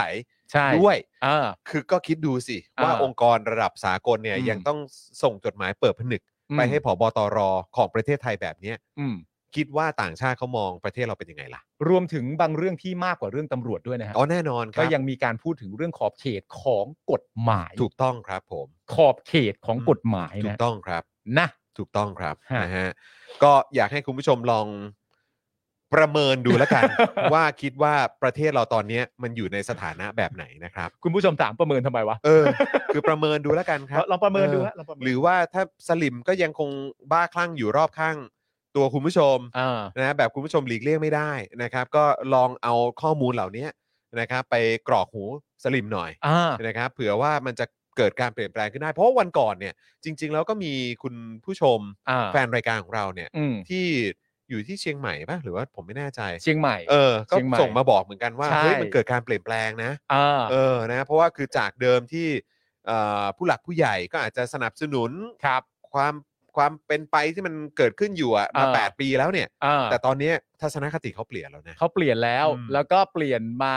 ในรูปแบบของเปลี่ยนมาในการเอ่อตำหนิ อืม หมายถึงว่าตำหนิในรูปแบบการทำงานที่มันไม่มีประสิทธิภาพ เออ ของรัฐบาลชุดนี้ อืม ซึ่งจริง ๆ แล้วมันก็เกิดขึ้นมานานแล้ว ใช่ แต่เชื่อว่าเลือกที่จะรักและก็เลือกที่จะมองไม่เห็น อ่ามองข้ามมอง มอง ผ่าน ข้ามมัน ไป ไป แต่ณ เออ ปัจจุบันนี้เนี่ยเอ่อหลังจากที่แบบซึ่งซึ่งจริง ๆ ต้องบอกว่าคุณแม่ของคุณผู้ชมท่านเนี้ย อืม แต่ก่อนน่ะก็เคยเป็นเหมือนกลุ่มเพื่อนเขานั่นแหละ อืม แต่ว่าคุณแม่เขาอ่ะก็เหมือนแบบอารมณ์คุณลูกเนี่ย อืม เป็นเป็นแฟนรายการเรา เออเป็นแฟน Daily เป็ Topic นแฟนลิทอปิกแล้วคุณลูกเนี่ยก็แนะนำรายการนี้ให้คุณแม่ดู อืม แล้วเพื่อคุณแม่ดูเสร็จเรียบร้อยเนี่ย อืม ก่อนที่คุณแม่จะเข้าใจถึงเรื่องประเด็นอะไรต่างๆนานานั่นนู่นนี่เนี่ย อืม สิ่งที่มันจูงใจคุณแม่เนี่ย ซึ่งผมก็ต้องปรึกษาคุณว่าเราควรจะคิดยังไงเรื่องนี้ดี ม คือก่อนที่คุณแม่จะเข้าใจประเด็นว่าอะไรต่างๆนานาเป็นยังไงบ้างเนี่ย อืม คุณแม่เนี่ยถูกจูงใจเข้ารายการเราเนื่องจากว่าแม่งหาก่อน แล้ว กูก็ไม่รู้จะทำความเข้าใจกับเรื่องนี้ยังไง เอ๊ะจะยังไงดีว เราจะยิ้มดีใจได้เลยไหม เออ ว่าอ๋อก่อนที่คุณแม่จะเข้าใจเรื่องประเด็น เออ สังคม คุณแม่ชี้แล้วถามลูกว่าไอ้ตัวที่แซะบ่อยๆเนี่ยมันชื่อ อะไร ชื่อปาล์มค่ะอ้ายปาล์มใช่ไหมที่แบบทุกข่าวมันแซะหมดเลยใช่ไหมเออมันตลกมันตลกมันตลกดีมันตลกดี สงสัยมันต้องเริ่มตรงนี้แหละ มันตลกตรง มัน นี้ ต้องเริ่มตรงนี้แหละ หรือว่านี่คือทางของเรา เพื่อให้เขาเปิดใจ พอเขาเปิดใจเสร็จเรียบร้อยแล้วว่าเออยังไงก็แล้วแต่เห็น เออ ด้วยกับเห็นด้วยไม่น่าสนใจ แต่ไอเนี่ยตลกคุณจำได้ไอเนี่ยตลก เออ แล้วหลังจากนั้นคุณแม่ก็ซึมประเด็นคุณแม่ซึมประเด็นเสร็จเรียบร้อยคุณแม่ก็ไปบอกเพื่อนต่ออ อืม ปัจจุบันนี้ก็กลายเป็นว่ากลุ่มเพื่อนก็เริ่มจะเห็นไปในทางเดียวกัน ใช่ ซึ่งทางรายการของเราทั้งตัวผมคุณจรพิธีกรและทีมงานทุกข้างทุกท่านเนี่ยนะฮะจะวงเล็กจะวงใหญ่เนี่ย เราชุ่มชื่นใจหมดนะฮะ ใช่ครับ จริงๆ ใช่ครับใช่คนะครับรับ ผม คือเราก็อยากเราก็เราเรารู้สึกว่าอันนี้ก็เป็นการตอกย้ำอีกจุดหนึ่งว่า แล้วแล้วมันเป็นตัวอย่างให้กับคุณผู้ชมทุกทุกท่านนะครับ ที่กำลังดูอยู่แล้วอยู่ที่ไหนก็ตามในประเทศไทยหรือว่าอาจจะอยู่แบบเอ่อในในต่างประเทศเนี่ย เออ นะครับ ก็คือการพูดอยู่บ่อยๆ การตอ ครับ บ ย้ำในเรื่องของการอยู่บนพื้นฐานหลักการเนี่ย เออ คือท้ายที่สุดมันได้ผล ครับ เพราะฉะนั้นก็ต้องพูดต่อไปครับ มันก็อาจจะมีพวกที่แบบพูดหูเข้าหูซ้ายทะลุหูขวาก็อาจจะมีนะครับ ก็มี หรือว่า มี พวกที่แบบว่าหัวแข็งแบบไม่ยอม เออ เไรแบบนี้ก็อาจจะมีแต่ว่าท้ายที่สุดแล้วความเปลี่ยนแปลงมันเกิดขึ้นได้ครั ใช่ครับใช่ค ครั รับ บ แล้วก็ดูดูหลาย ๆ หลาย ๆ โมเดล อืม นะครับผม คุณผู้ชมพิมพ์เข้ามาบอก ก็ความฮาคือจุดแข็งของพี่ พี่ยังไม่รู้ตัวอีก เหรอ หรือว่าจอน โอ้ครับผม อ๋อ ขอบคุณ ได้ มาก ครับได้ครับ ขอบคุณมากฮะ อ๋อ ขอบคุณมากครับ ครับผม นะฮะอ่ะโอเค คุณผู้ชมแต่ว่ายังไม่จบนะครับ ขออีก ฮะ นิดนึงนะครับ คือเอ่อในประเด็นของคุณบุ้งเนี่ยนะครับ ทางทนายเนี่ยได้โทรไปสอบถามทางเรือนจำเพื่อขอทราบอาการของคุณบุ้ง ทางสถานพยาบาลในเรือนจำเนี่ยนะครับ ก็ได้เอ่อแจ้งนะครับว่าได้นำตัวคุณบุ้งเนี่ยไปส่งโรงพยาบาลราชทันตั้งแต่ช่วงตีหนึ่งคุณบุ้งเนี่ยได้พบแพทย์แล้วก็ได้รับยาลดกรด ยาเคลือบกระเพาะนะครับยาแก้เอ่อยาแก้อาการคลื่นไส้ แล้วก็ตอนนี้เนี่ยได้กลับมารักษาตัวที่สถานพยาบาลภายในเรือนจำแล้วนะครับ แล้วก็วันนี้นะครับกลุ่ม 24 มิถุนานำโดยคุณสมยศพฤกษาเกษมสุขนะครับ ได้ยื่นหนังสือถึงสมศักดิ์เทพสุทิน รัฐมนตรีกระทรวงยุติธรรมนะครับ กรณีของคุณบุ้งและคุณใบปอ อดอาหารประท้วงในเรือนจำและถูกแพทย์ละเมิด ระหว่างการรักษา โดยได้รับแจ้งว่าจะเอ่อหนังเอ่อจะได้หนังสือตอบกลับจากกระทรวงยุติธรรมภายใน 1 สัปดาห์ครับ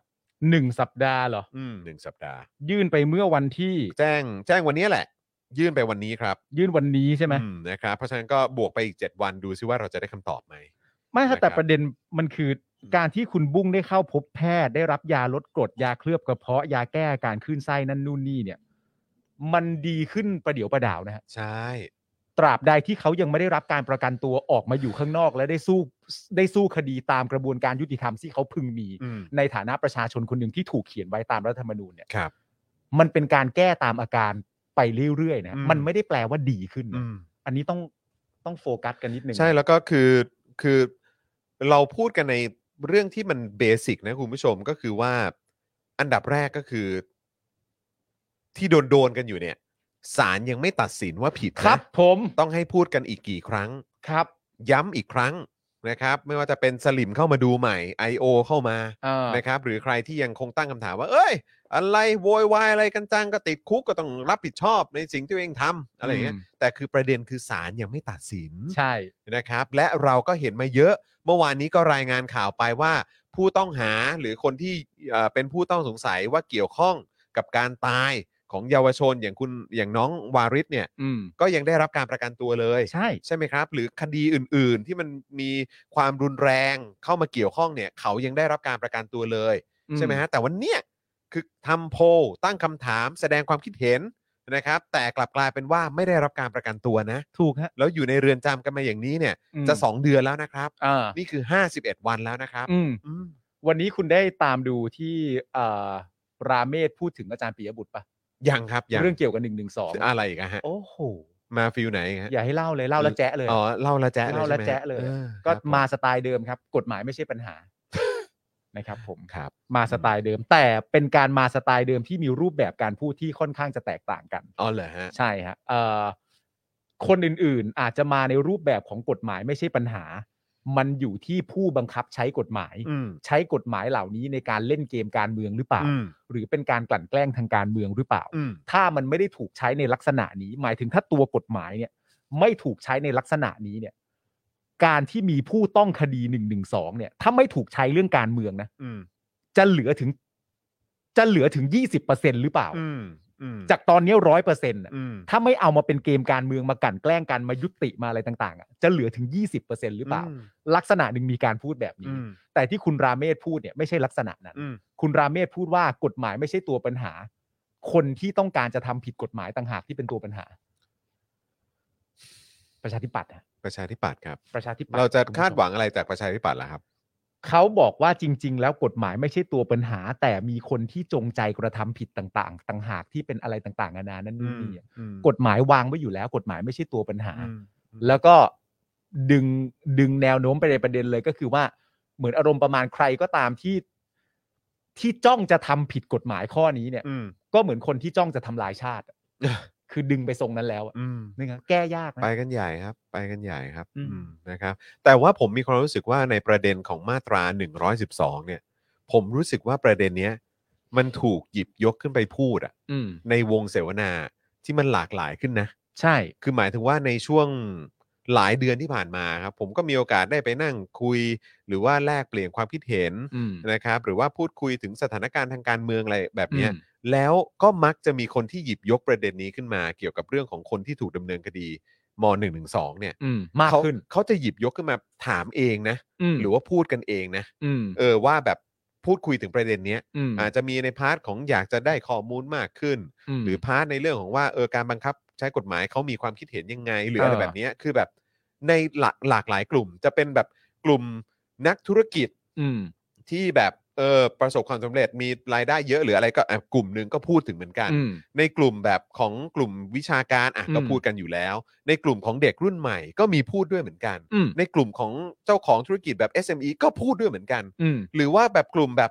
เอาง่าย ๆ เลยคือแบบคนใกล้ตัวอ่ะอยู่บ้านกันโซนๆแถวเนี้ย อืม หรือในตลงในตลาดอย่างเงี้ย อืม ก็มีพูดกันครับ คือผมรู้สึกว่าเฮ้ยมันกลายเป็นประเด็นที่แมสแล้วนะ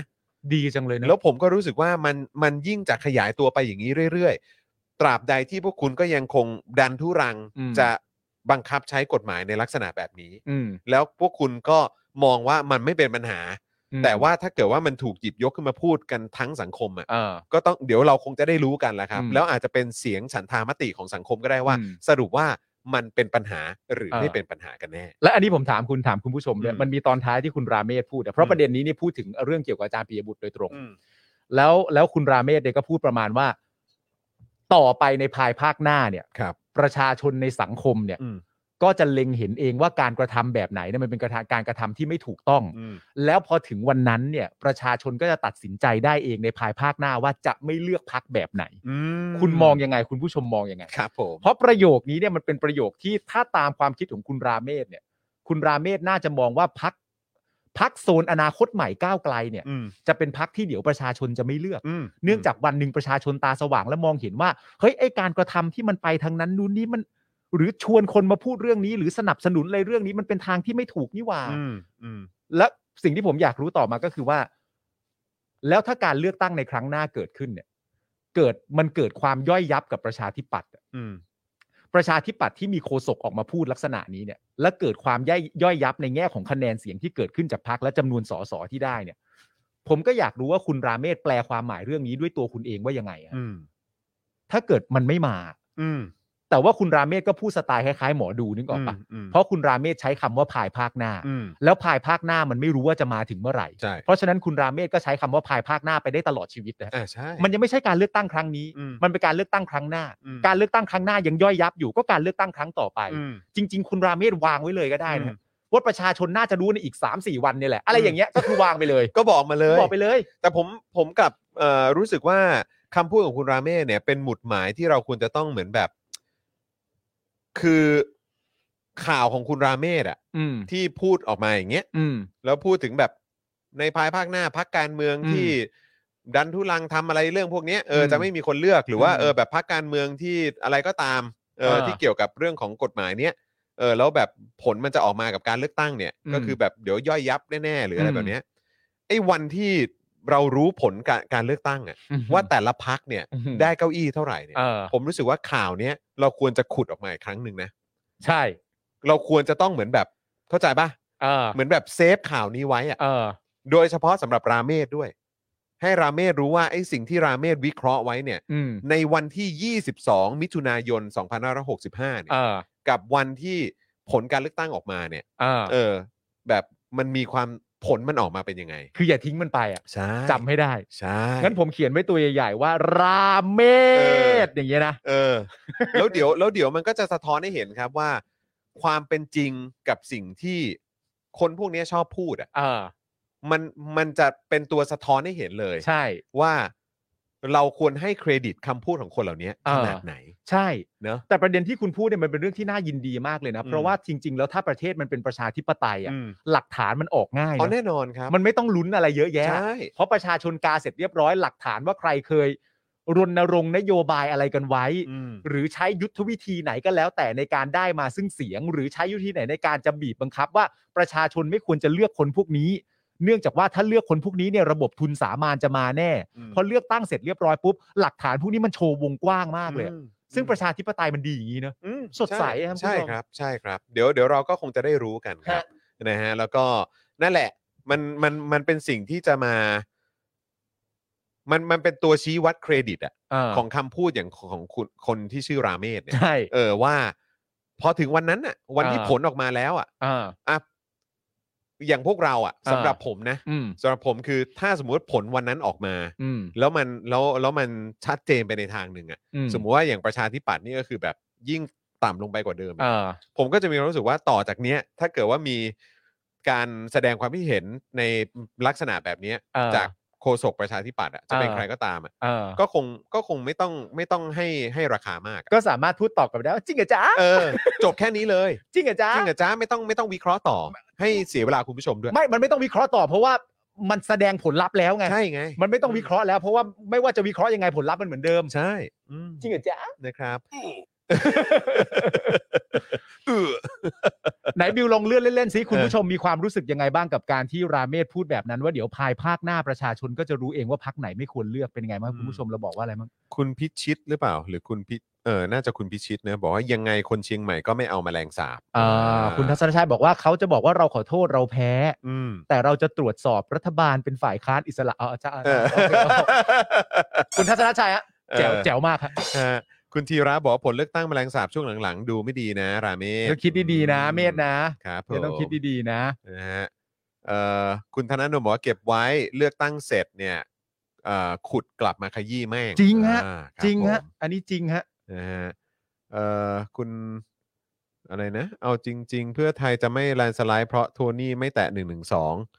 เนี่ยแหละครับอ่าเดี๋ยวก็ต้องดูกัน เดี๋ยว นะครับ อันอันนี้ก็อันนี้เรื่องเหล่านี้ก็วัดกันได้อ อั ยู่ น ดี นี้ก็ ฮะ วัดได้เหมือนกั ใช่ครับผม ใช่นะครับ คุณเอ่อคุณศรัทธาบอกว่าผมว่าประชาชนจะมองเห็นว่า อะไรที่พวกเราไม่เคยมีสิทธิ์เลือกแต่เสือกเบียดเบียนเราชิบหาย แล้วก็ตัดสินใจสร้างกิโยตินขึ้นมาแทนมากกว่าครับ อื โอ้ ม โหครับผมนะฮะเอ่อคุณเซอร์กิตบอกว่าก็ลองคิดกลับด้านดู ครับ เออ ผม นะครับนะฮะคุณโบบอกว่าแต่คราวล่าสุดนี่ต่ำร้อยแล้วนะเออครับผม นี่นี่เป็นห่วงนะ อันนี้เป็นห่วงนะ คุณชาร์ตแครีบอกนี่มันเอามีดแทงตัวเองชัด เออ ๆอ๋อคุ คุณ ณ เวจเจตบอกว่าพักไหนนั่นเหมือนดิ้นกลัวศูนย์พัน เออ อ คุณปรารถนาว่าประชาชนไม่ได้กินหญ้านะคะทานโทษ เออครับผม คุณธีระมาเป็นทีนสีทองเลยนะฮะ อ๋อ เ ครับผม ผมนะฮะอ่อ ก็เนี่ยแหละฮะหลัก ครับ ฐานมันมีคุณผู้ชมฮะเดี๋ยวเรารอดูกันได้ เดี๋ยว แค่เรา เดี๋ยว อย่าร อ ลืม ดู กันแล้วกัน เดี๋ยวรอดูครับ นะฮะ เดี๋ยวรอดูครับนะฮะ ครับผม อ่ะคราวนี้มาที่ประเด็นโฮปเวลบ้างดีกว่า โฮปเวล โอ้โห นี่ วัน ครับ ใช่ครับกูจำได้ มันลึกลับ บิวไอตอนนั้นอ๋อแต่ตอนนั้นบิวยังไม่มามั้งตอนที่พี่ทำโฮปเวลอ่ะ ใช่ ใช่ไหมคือแบบ มันปีไหนวะ เราเปิดดูได้ปะ อ่า มันเปิดดูได้ป่ะใน YouTube อะแต่รู้สึกว่ามันมามันมาก่อนหน้านั้นนะ เหมือนเหมือนอันที่เราอัพเนี่ยมันเพิ่งอัพใหม่ด้วย เออ เออ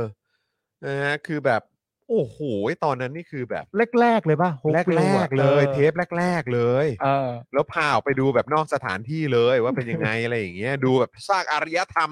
จะมีพระอาทิตย์ส่องผ่านแบบอื้อหือแบบอย่างนี้ไหมอะไรเงี้ย นี่ไงนี่ไง นี่ นี่ ไง ไงนี่ไง สิบปีมาแล้วอ่ะเออสิบปีมาแล้ว แต่ว่าอันนี้อันนี้น่าจะเพิ่งอัพใหม่ด้วยฮะ เออ เนอะอันนี้เพิ่งอัพใหม่เพราะว่าตอนนั้นเราย้ายมาจากไอเฮียทีวี อ่า ใช่ไหมฮะ ใช่ แล้วตอนนั้นเราอยู่ไอเฮียทีวีก็มาประมาณสักแบบห้าสักสี่ห้าปีแล้วแหละ อุ๊ย บวก มึง บวกไปก็ประมาณสิบสี่สิบห้าปีแล้วแหละ มึงเป็นพิธีกรวัยรุ่นมากเลยอ่ะ ครับ ผม ดู บว ทรงผม บว มึง เชีย สิ เออครับ ผม มันมันมันหล่อป้าแบบดีเจจอนมากเลย อ่ะเนี่ยบิวบิวต้องขยี้ไหน เนี่ยแล้วก็มีภาพเป็นแบบโฮปเวลเห็นไหม คอนเทนต์ไม่ต้องสนใจดูหน้าจอคนรับ พอ อ่า นั่นแหละฮะ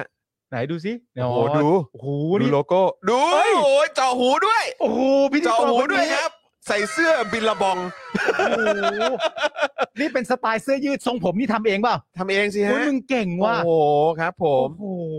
เท่จเอริงอแต่เป็นแว่นแว่นในตำนานนะ ยังอยู่นะ ใช่ใช่ เออ ใช่ แว่นในตำนานนะยังอยู่เลยนะครับผ โอ้โห ม พิธีกรวัยรุ่น เนี่ยคุณผู้ชมดูสิ ดูโฮปเวลด้านหลังนะครับ ครับ ผม นั่นคือประมาณ 15 ปีมาแล้วอ่ะ ใช่ครับ เออนั่นแหละครับ โอ้โหสุดยอดจริง ๆ เออแล้วก็ดูผมไว้ฮะ ฮะ ครับผม อันนี้ ดูดูความ สุดยอด เปลี่ยนแปลงฮะ โอ้โห คุณอาจจะดูแค่แบบสุขุมขึ้น แต่ว่าตัวตนคุณเนี่ยผ นี่ ม โกรธเราแบบนี้ดูไม่สุขุมเลย แต่ตัวตนมึงนี้น่าจะไม่ต่างจากเดิม ไม่ต่างจากเดิม นะครับ เอาดู ผม สิ เออเนี่ยนั่งอืดในรถอีกเออ เออ ครับผม พอแล้วพอแล้วเอาไปจี้ที่สองร้อย ที่สองร้อยด้วยครับ จอน เอ เล อย ครับ ผม มึงนี่มันมาก่อนการจริงๆ โอ้โห คุณแบล็กนะครับ คุณแบล็กเมทัลเฮดบอกว่า โอ้โห โคตรป๊อปร็อกเลยครับ ป๊อปร็อกฮะ โโห ป๊อปร็อกฮะครับผม สุดยอดจริงๆนะครับผม เฟี้ยวฟ้าวนะคุณซิเดเซนนะ นี่ เออ แล้วคุณผู้ชมไม่ทราบว่าคุณผู้ชมรู้ความลับหรือเปล่า ผมจะบอกคุณผู้ชมให้นะฮะ ครับ ตอนแรกที่คุณจอนจะมีน้องวิลเลียมเนี่ย อืม แต่ยังไม่รู้ว่าน้องวิลเลียมจะเป็นเพศไหนเนี่ย อืม คุณจรตอนแรกเนี่ยอยากได้ลูกสาว ครับ แล้วคุณจรก็คิดไว้แล้วว่าถ้าจะมีลูกสาวเนี่ย อืม จะตั้งชื่อว่าน้องโฮป เออ ผมก็บอกคุณจรทันทีว่าโฮปเวลไหลสัตว์ เพื่อนกันนะเพื่อนกัน เออนะครับ เออนะฮะแต่ว่าโอ้โหนั่นก็นานแล้วนะ นานแล้วเอนฮะาน อ แล้วฮะ นะครับนะฮะอ่าคุณคุณจุงหรือเปล่าหรือคุณจังผมไม่แน่ใจบอกว่าอย่าให้วิลเลียมกับไรอันมาเห็นตอนโตนะอ๋อคือหมายถึงว่าภาพลุกตอนนั้นน่ะเหรอฮะ โอ้ยไม่เห็นเป็นไร ออค เล รับ ย ผม ฮะน่ารักจะตาย คนเรามันต้องมีพัฒนาการครับ ใช่ใช่ใช่ใช่ อ๋อใช่ครับ อันนั้นคือสมัยจอห์นเป็กเวกคลับฮะ ใช่ครับ เอ ผม อครับ ผม แต่ โอ้ โฮปเวลที่มันเกิดขึ้นตอนนั้นเนี่ย ครับ เรื่องมันยังต่อมาถึงตอนนี้อะคุณผู้ชมฮะ อ่าครับ ผมยังไงฮะยังไงฮะ คือเรื่องโฮปเวลเนี่ยนะครับ อืม เอ่อเตรียมฟ้องอาญาภาครัฐครับ ครับ เหตุสร้างความเสียหายแก่บริษัท พร้อมทวงเงินคมนาคม อืม และการรถไฟที่ปัจจุบันมียอดหนี้นะครับ และยอดดอกเบี้ยรวมกว่า 2.7 หมื่นล้านบาท ก็คือ 27,000 ล้านบาทนั่นเอง ครับ นะครับผม ผู้บริหารโฮปเวลนะครับ วันนี้เนี่ยได้ตั้งโต๊ะทวงหนี้กระทรวงคมนาคมครับ โอ้โหใช้คำว่าตั้งโต๊ะทวงหนี้เลย ใช่ฮะและการรถไฟแห่งประเทศไทยนะครับ ครับ เป็นเงินกว่า 27,000 ล้านนะครับ ตามคำตัดสินของอนุญาโตตุลาการ โดยโฮปเวลนะครับบอกว่าได้เปิดให้เจรจามา 3 รอบแล้วตั้งแต่ปี 63 นะครับ แต่ทางรัฐเนี่ยไม่ได้ตอบรับในเวลาที่กำหนด อืม คือจริง ๆ อันนี้มันเป็นที่มาเพราะว่าตามข่าวเนี่ยเขาบอกว่าตัวโฮปเวลเองเนี่ยจะไม่เป็นผู้นำในการเปิดโต๊ะเจรจาแล้ว อืม ประชาชนก็ถามกันว่าอ้าวทำไมล่ะมันมีหนี้มันเคลียร์มันอะไรต่างๆนานาแล้วนี่ก็ได้สิ อืม แล้วโฮปเวลก็ไม่คำตอบว่าเขาเนี่ยเคยเปิดโต๊ะเจรจาเนี่ย ครับ ถึง 3 ครั้งแล้ว อืม ไอตอน 3 ครั้งที่ว่านั้นเนี่ยเหมือนเงินตอนนั้นณตอนนั้นนะที่มันจะต้องจ่ายอ่ะมันอยู่ที่ประมาณ 2 2 0 0 0 ล้านบาท ที่มีการเจรจาณตอนนั้นเนี่ยมีการเจรจาจากทางโฮปเวลว่าจะลดให้ 2,000 ล้านบาท อืม เหลือ 20,000 ล้านบาท อืม แต่ทางรถไฟเอ่อไอ้รถไฟรถไอ้รถไฟไทยเนี่ย อืม กับคมนาคมเนี่ยเงียบ อืม แล้วก็ไม่ได้ตอบรับกลับมา เรื่องมันก็ยืดยาวมาจนถึงปัจจุบันนี้ นะฮะตอนที่จะจ่ายกันตอนนั้น ไม่ แล้วแบบมันทำให้นึกถึงอะไรรู้ป่ะคุณผู้ชม อ่ามั มันก็นึกถึงแบบเวลา เราเห็นหลายๆ คนเนี่ย เออ โพสต์ใน Facebook อะ อืม เวลาเพื่อนยืมเงินแล้วไม่คื นอะ นึกออกไหมฮะ เข้าใจ แบบเหนื่อยจะทวงแล้วอะไรอย่างเงี้ยเออขอบอกกับเพื่อนๆทุกคนที่ยืมเงินไปแล้วแบบไม่คืนก็ขอให้มีสำนึกกันบ้างนะครับ เออ เออโทรไปก็ไม่รับ เออ ส่งข้อความไปอ่านแล้วไม่ตอบอะไรแบบเนี้ย เอ ซึ่งอันนี้แม่งคือรู้สึกฟิลอย่างนั้นเลยอะคือแบบก็ เออ แจ้งไปแล้วว่าก็เท่านี้ เออ ใช่ไหมมีส่วนลดให้ ใช่ นะอ่ะยังไงก็ว่ามา เออ อันนี้หายหายตอบไม่เลยว่ะ เออสุดท้ายก็ต้องมาโพสต์ว่า กูไม่ไหวจะทวงเลยนะ แล้วแต่จิตสำนึกพวกมึงแล้วกัน เอ ปอระมาณนี้ทรงนี้ ฟิลประมาณนั้น ทรงนี้ ทวงไปแล้วสามรอบเลยนะ อ่า แล้วนี่เป็นคนเปิดโต๊ะเจรจาเองด้วยถึงสามรอบเลยนะ ใช่ครับผม อืม คือเมื่อวานนี้นะครับ ทางโฮปเวลแถลงว่าหลังจากที่โฮปเวลเนี่ยนะครับ ถูกบอกเลิกสัญญาเมื่อปี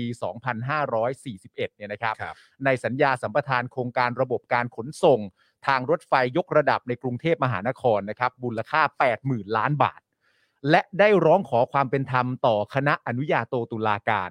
จนกระทั่งมีคำวินิจฉัยชี้ขาดเมื่อวันที่ 30 กันยายนปี 51 นะฮะ ปี 51 ด้วยนะ ปี ครับ 51 นะ ปี ครับ 51 นะครับ โดยกระทรวงคมนาคมและการรถไฟเนี่ยจะต้องคืนเงินตอบแทนเงินลงทุน รวมทั้งหนังสือค้ำประกันสัญญาสัมปทาน และค่าธรรมเนียมแก่บริษัทโฮปเวลประเทศไทยจำกัดเนี่ยนะครับ ณตอนนั้นเนี่ยนะฮะ อืม เป็นราคา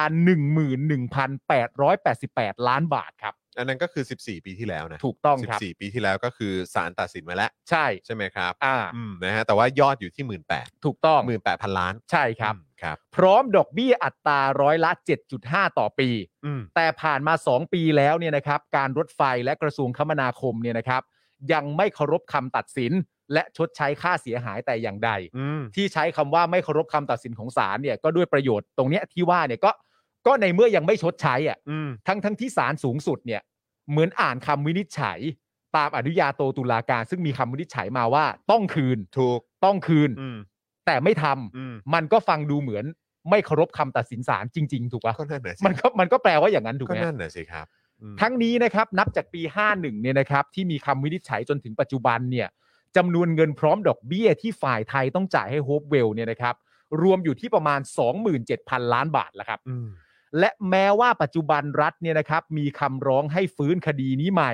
แต่คำสั่งของอนุญาโตตุลาการที่ตัดสินไปเมื่อปี 51 เนี่ยยังมีผลอยู่ อืม เพราะฉะนั้นดอกเบี้ยเนี่ยจึงต้องดำเนินไปเรื่อย มันก็ทบไปเรื่อย ๆ แน่นอนฮะ เออ เพราะว่าคำสั่งเดิมยังอยู่ไงฮะ ก็ใช่ไง ณตอนนี้จะยื่นอะไรก็ยื่นไปแต่มันไม่ได้เปลี่ยนคำสั่งเดิ โอ้ ม ย มันยังอยู่เหมือนเดิม อืม แล้วดอกเบี้ยก็เหมือนเดิมก็คือ 7.5 ต่อปี อืม หรือวันละ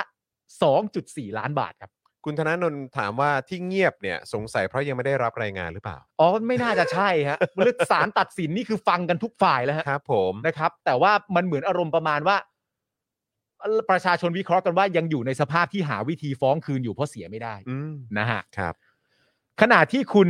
คอลินเวียครับ ครับ ผู้บริหารฮ w เวลเนี่ยนะครับ กล่าวว่าการที่การรถไฟไทยเนี่ย และกระทรวงคมนาคมเนี่ยไม่ชดใช้คืนเงินให้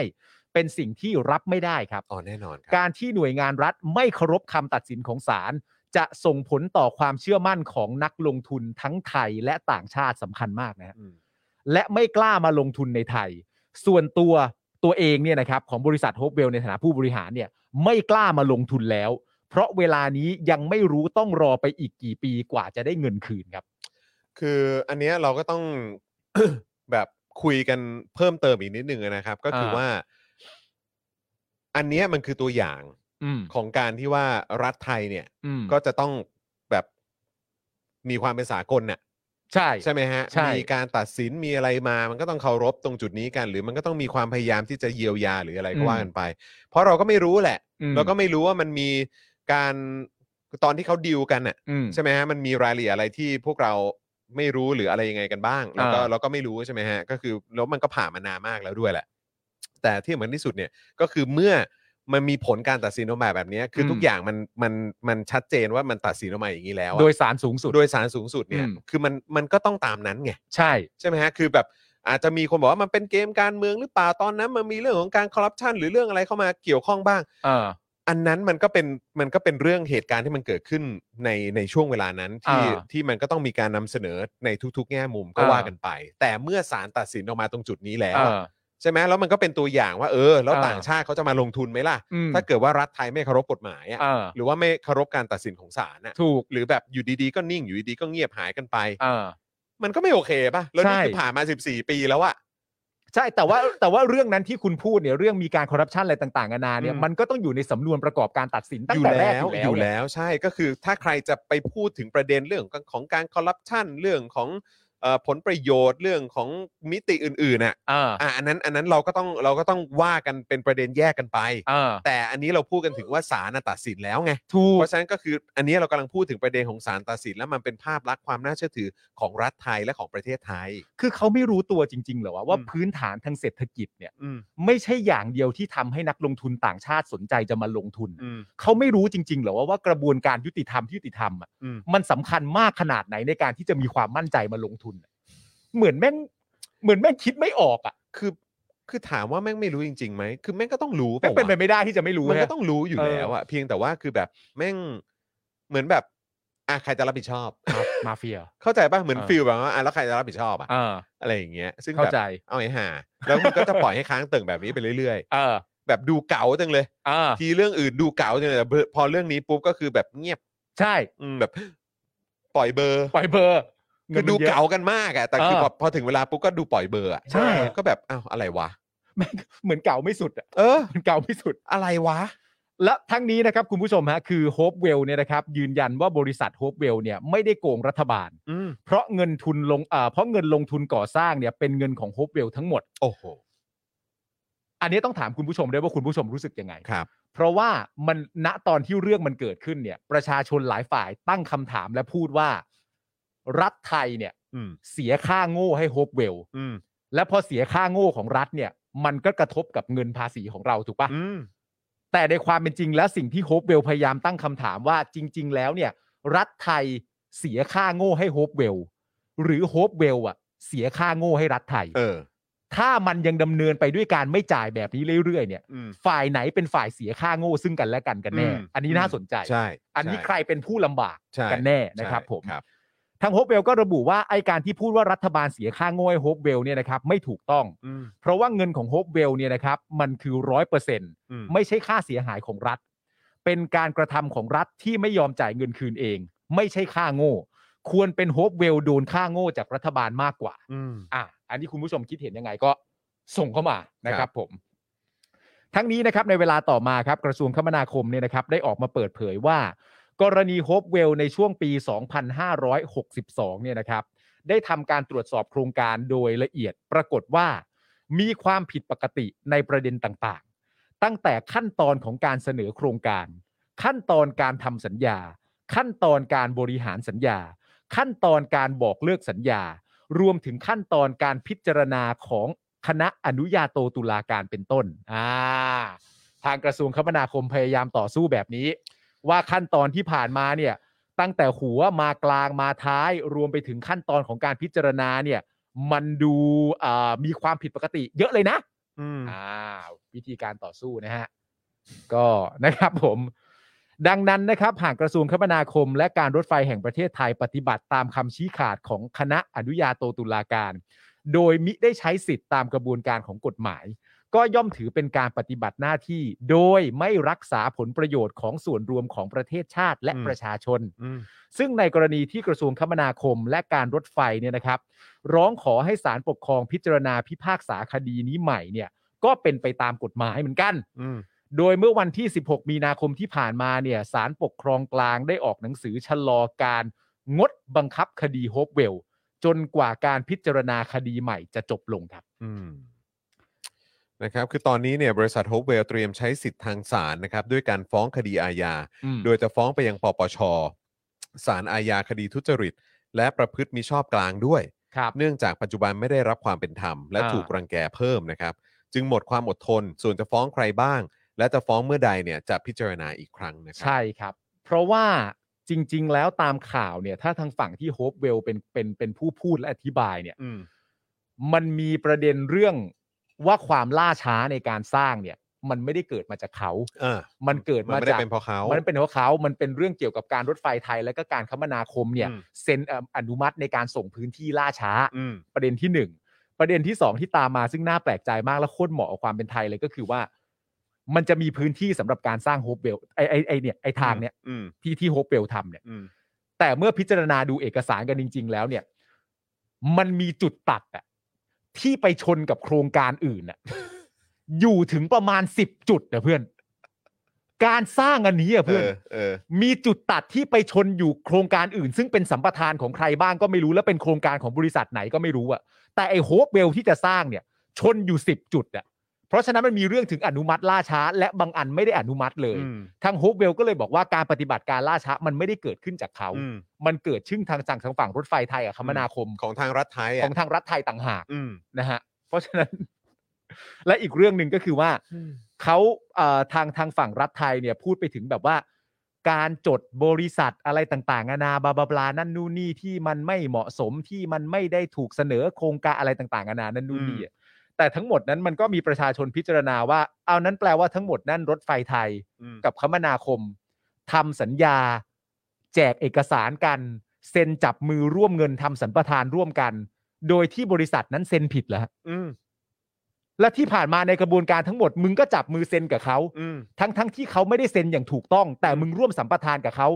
ไปแล้วแบบนี้ อืม แล้วมันทำให้รถไฟไทยกับคมนาคม และรัฐไทยมันดูงดงามตรงไหนฮะ อืมใช่ คือมึงจะมึงจะเอามุมไหนอะ ใช่ มึงจะเอามุมไหนอะ ถูกต้องครับนี่อาจารย์เอกชัยมานะครับ บอกว่าการลงทุนกับเอกชน ต่างประเทศเขายึดถือสัญญา และเชื่อการตัดสินของอนุญาโตตุลาการมากกว่าศาลไทยครับ ครับ เพราะนักลงทุนเชื่อมั่นสากลมากกว่า พอพิพาทก็ไป arbitration ไม่มาศาลไทย อ๋อ อ๋อ ครับผม โอเค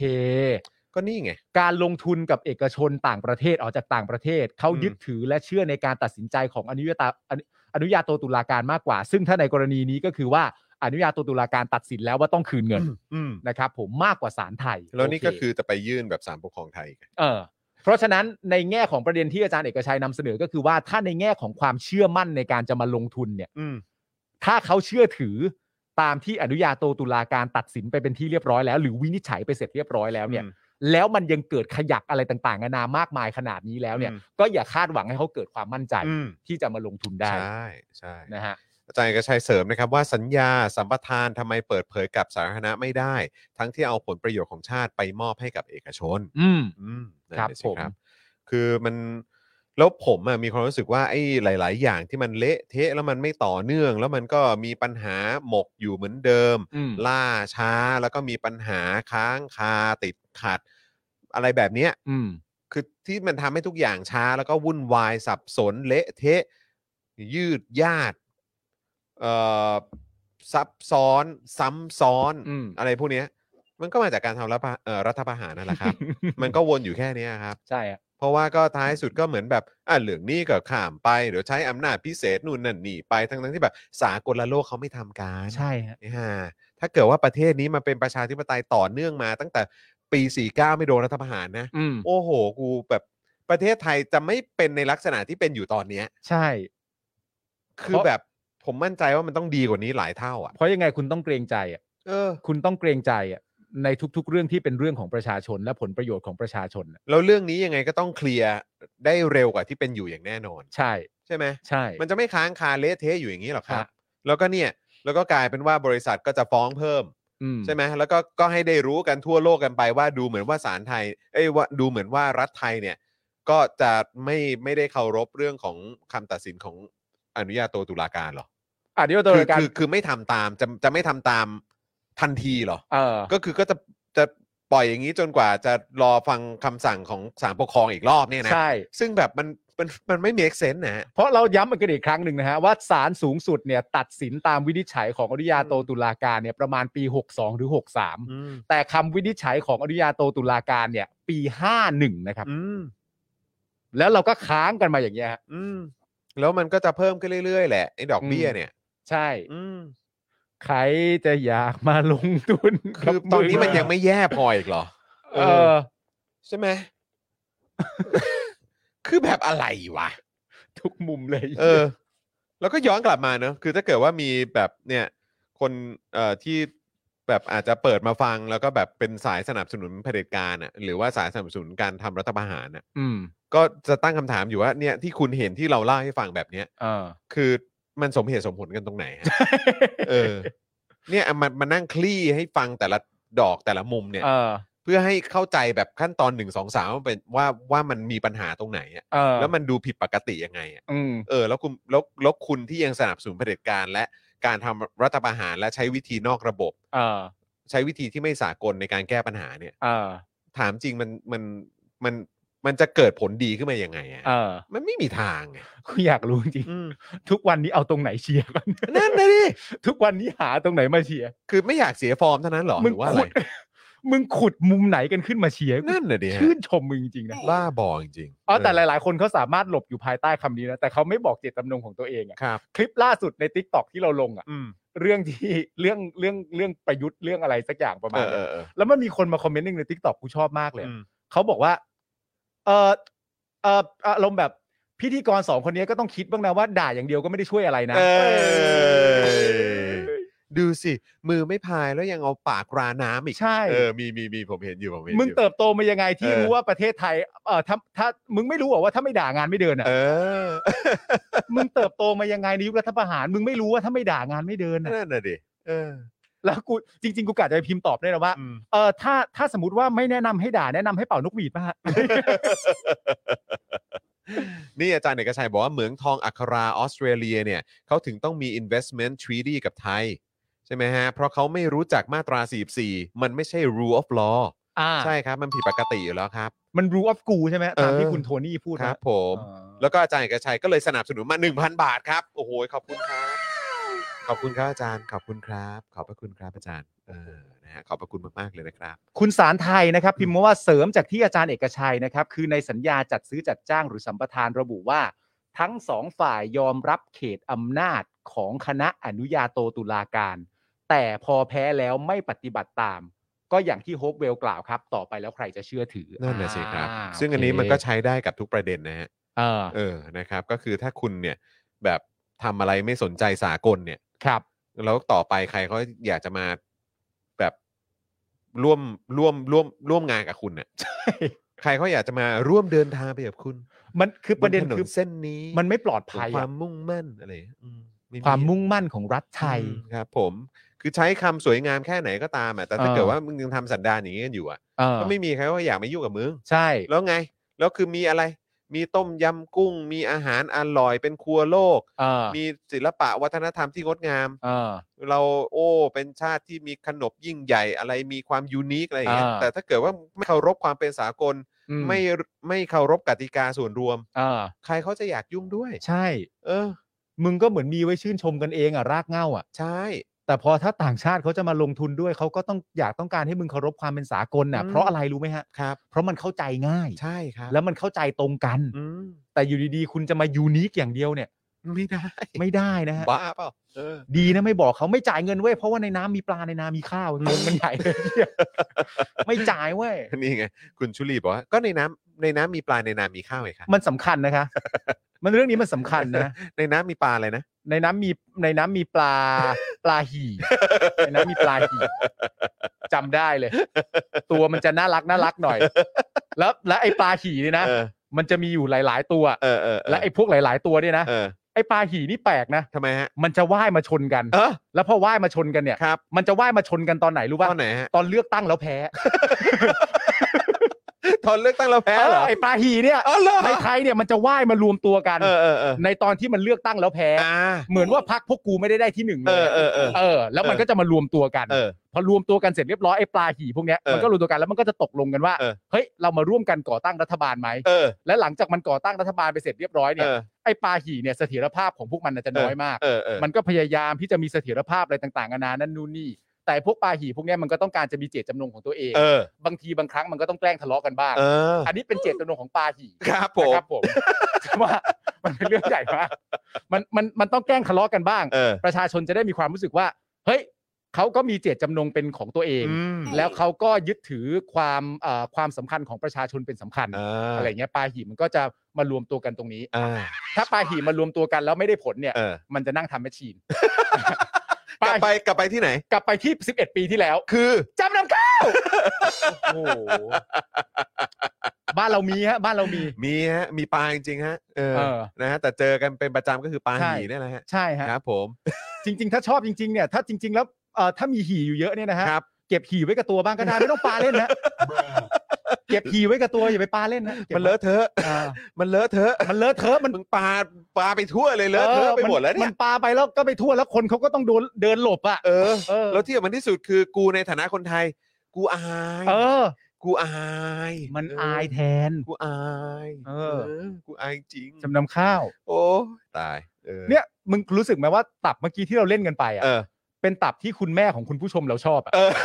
เขาชอบแนวนี้ฮะ เขาชอบแนวนี้เหร เขา อ่ะ ชอบแนวนี้ฮะ เขาชอบแนวนี้ อ๋อ เข้าใจง่าย เออ อ๋อ ปลาหี่คือปลา เออ ที่มักจะว่ายมารวมตัวกัน เออ ยิ่งกว่าแซลมอนว่ายไปวางไข่อีกนะ ใช่ครับ ไอ้นี่วางไข่ไม่เกี่ยว โอ้ไม่ต้อง ไม่ ฮะ เกี่ยวกับการผสมพันธุ์ ครับผม เกี่ยวกับว่าไอ้เยดโดเลือกตั้งแล้วแพ้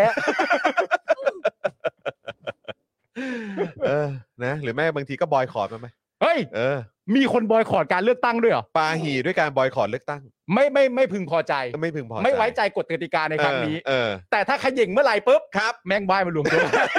hello hello ฮัลโหลมึง โอ้โหขย่งก็แล้ว ไอ้เหี้ยเอ้ย ถ้าหนักกว่านี้ก็ปีนบันไดแล้วนะ แม่งก็ยังไม่ชนะอีก เออ เพราะฉะนั้นปลาหี่ต้องมารวมตัว ถู กั ก น ต้อง ก่อ นะ ตั้งรัฐบาล เรา ขึ้น ต้อ มาง สามัคคีกัน เออ นะครับ ปลาหี่เนี่ยบางทีเนี่ยนะฮะยังเคยสัญญากับประชาชนไว้ด้วยนะครั แล้วฮะ ครับผม ว่า ที่บอกว่าเอ่อถึงแม้ว่าเราจะเป็นปลาหี่ อืม แต่เราจะไม่ร่วมกับปลาหี่ตัว อื่น แต่สุดท้าย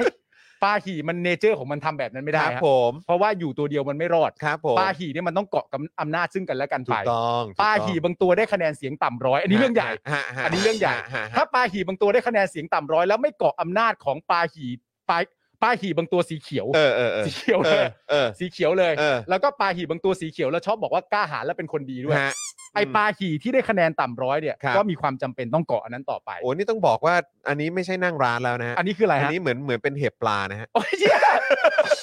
กูแม่งมองไปมองมาไอ้ที่นึกว่าเหาฉลาม นึกว่าเหาฉลามแต่อันนี้คือเป็นเหาปลาหี่ เป็นเหาปลาหี่อีกทีหนึ่งโอ้โหต่ำเลย เป็นเห็บเป็นเหาปลาหี่ โอ้ ฮะ โหแม่ง โอ้ สุดยอดจ ย ริง ตายตายตายตาย โอ้ เอ โห อ ขออภัยคุณผู้ชมด้วย คุณ นะ ธนาโดบอกว่าชัดชัดชัดชัดๆนะฮะ ช้าช้าชัดชัด ชัด นะค ชั รั ด บ ชัดชัดๆนะครั ช้าช้าชัดชัดนี่คลิปในติ๊กตอกนี่เถียงกันเป็นวงกว้างเลยนะฮะ เออ บอกว่าพักนี่มันไม่ดีแต่ตัวบุคคลนี่สง่างามมาก อ๋อครับผม แม่งเอ้ยถึงขนาดตกใจเลย โอ้โหตกใจจริงครับ ครับผม เออแล้วตอนนี้ก็มีภาพออกมาเยอะเลยนะ อะไรภาพ ว่า อะไร แบบเป็นภาพย้อนอ่ะ เออ เออที่มีคนหนึ่งเขาเขาเป็นรัฐมนตรีพาณิชย์อ่ะ เออ ที่เมื่อก่อนเขาชอบไปดูราคาสินค้า อ่าเราจะพาณิช เออย์ใช่อ่ แต่ว่าเอ่อเดี๋ยวนี้ดูเขาไม่ค่อยเขาเขาไม่ค่อยไปซูเปอร์เท่าไหร่เลย ไม่ไม่ไม่ค่อยแตะ ไม่ค่อยแตะ ไม่ค่อยแตะ ไม่ค่อยแตะ ไม่ค่อยแตะเห็นหรอกเฮียตกใจอุ๊ยมันขึ้นไปงั้นน่ะ ขึ้นไปงั้นน่ะ โอ้ อะไรนะ ถึงกับซื้อแอดใน YouTube ว่าช้าๆชัดๆนะครับเลยเหรอ โอ้โห อ๋อเหรอตอนนั้น สุด ซื้อซื้อโฆษณาเลยเหรอฮะโอ้ ยอดเหรอตอนนั้นคือซื้อแอดเลยเหรอ ตอนนั้นซื้อแอดเลยเหรอ โอ้โห โโห ซื้อทำไมฮะ เออซื้อทำไม ซื้อไปซื้อมันทำไมฮะ ซื้อทำไมอ่ะไม่เข้าใจ เออ โอ้โห นะต้องการตอกย้ำอะไร เออ อ๋อ นี่คือคำพูดที่เขาใช้กันนะตอนนี้เหรอ ครับผม ผีอีแพงเหรอ ผีอีแพงฮะ อ๋อ นี่คือ ใช่ ใช้ อ๋อ ผีอีแพ ใช่ งเหรอ ฮะ อ๋อ พูดพูดถึงรมตท่านหนึ่ง ท่านหนึ่ง ครับผ นะครั ม บผม โอ้โห นะครับ คุณซันนี่บอกว่าพี่จอนมีคนตามน้องเมนูและขู่ฆ่า และน้องเมนูโดนไล่ออกจากคอนโดเลยฮะ โอ้เดี๋ยวต้องอัปเดตข่าวนี้หน่อยนะ เหรอฮะ เออ อะไรยังไงเนี่ย แต่การคุกคามการอะไรต่างๆเนี่ยก็คือโดนกันหมดนะฮะ อืม แต่นี่ก็อีกแล้วเหรอครับเนี่ย มีขู่ทำร้ายร่างกายขู่ฆ่ากันเลยเหรอครับเนี่ย เออ เลยฮะเดี๋ยวตามตามแป๊บหนึ่งก่อน เดี๋ยว นะ คงเดี๋ยวคงต้องต้องตามกันนิดหนึงนะครับ นะฮะ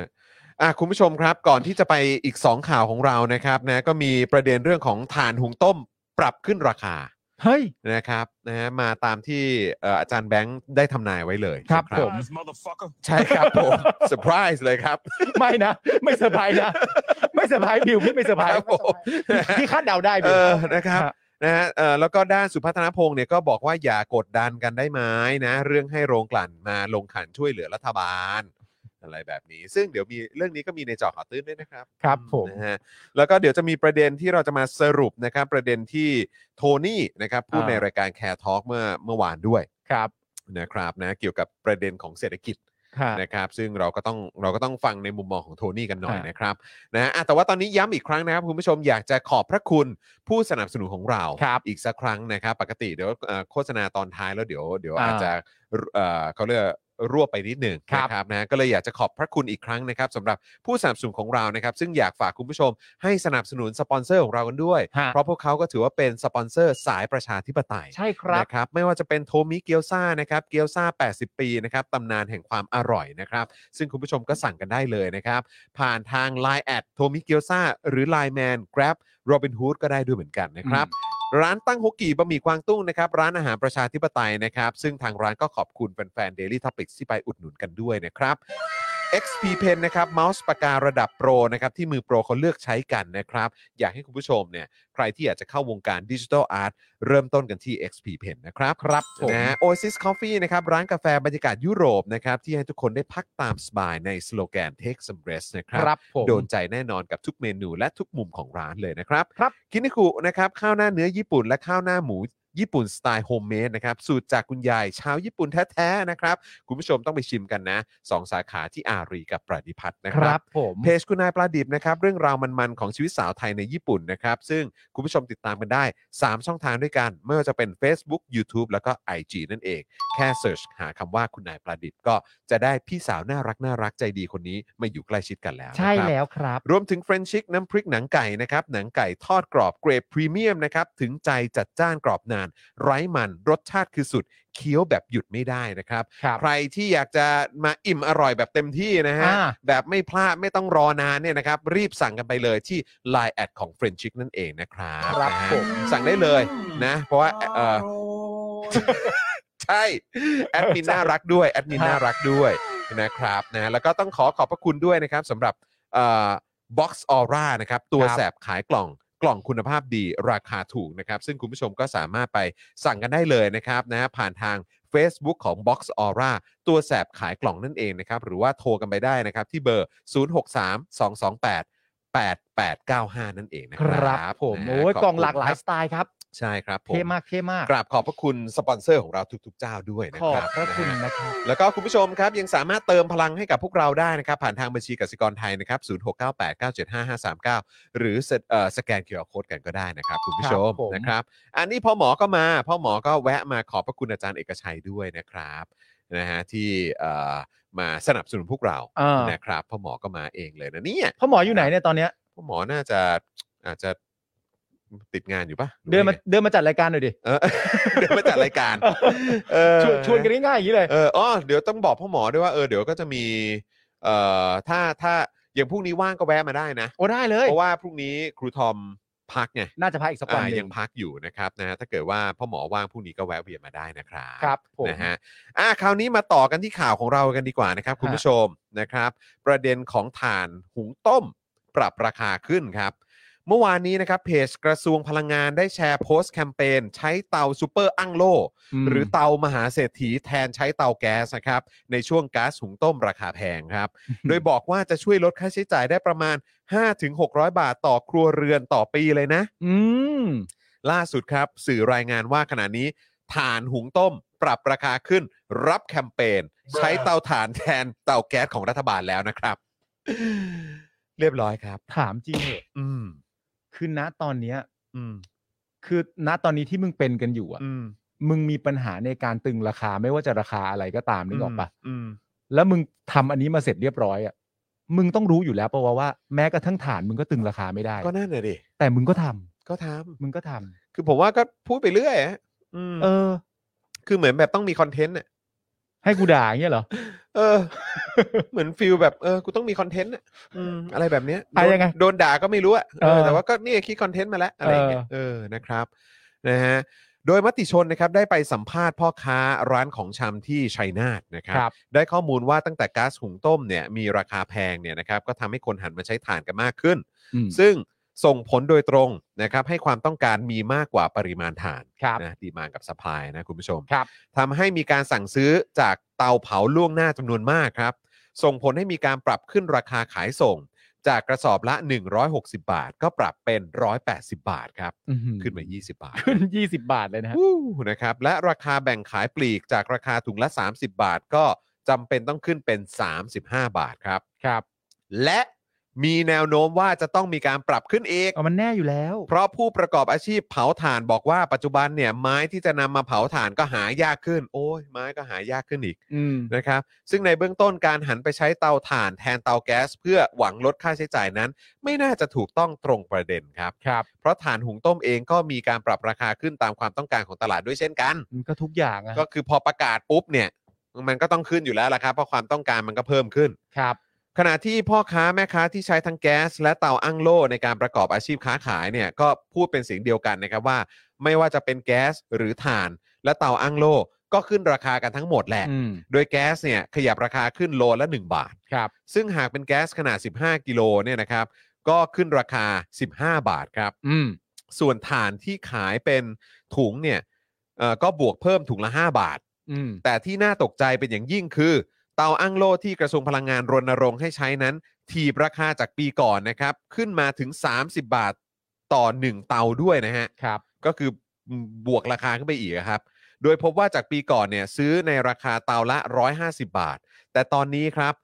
ราคาเพิ่มเป็นเตาละ 180 บาทแล้วนะครับ ครับผม ขณะที่สุพัฒนพงษ์พันธ์มีชาวครับรมตพลังงานนะครับ ให้สัมภาษณ์เกี่ยวกับประเด็นเรื่องโรงกลั่นน้ำมันนำกำไรบางส่วนมาลงขันช่วยเหลือรัฐบาลว่า อย่าเพิ่งกดดัน ครับ ขอใช้เวลาหารือก่อน คือต้องหาหารือกันเท่าไหร่ฮะเนี่ยกี่วันฮะ เพื่อหาตัวเลขที่เหมาะสมและรับได้ทั้งสองฝ่าย เพราะรัฐบาลเนี่ยยังไม่อยากใช้อำนาจในการไปบังคับโรงกลั่น แต่อาศัยความร่วมมือ โดยคาดว่าจะรู้ผลในสัปดาห์นี้อ่ะรู้ผลวีคนี้นะ วันศุกร์ใช่ไหม อืม ต้องรู้ภายในวันศุกร์ดิ ใช่ ไหม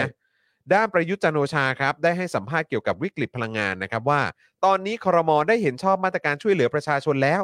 และขอให้ทุกหน่วยงานเร่งออกนโยบายที่เหมาะสม เช่น การเปิดไฟปิดไฟ ปิดอุปกรณ์ที่ไม่ได้ใช้ ลดอุณหภูมิแอร์ใช้รถขนส่งสาธารณะ ลดการเดินทางที่ไม่จำเป็น ใช้การประชุมออนไลน์เป็นต้น โอ้ย ก็ทหารนะฮะ นายกกูแม่งได้แค่นี้จริง ๆ ก็ทหารนะ สุดแล้วฮะ นี่สุดแล้วครับ จ ผม ริงๆมันก็ไม่ใช่นายกกูด้วยแหละ กู ใช่ แม่งโดนบังคับมา จริง ๆ มันก็ไม่ได้ชนะการเลือกตั้งด้วย อืม แล้วตั้งแต่ตอนแรกมันก็ทำรัฐประหารเข้ามาด้วย อืม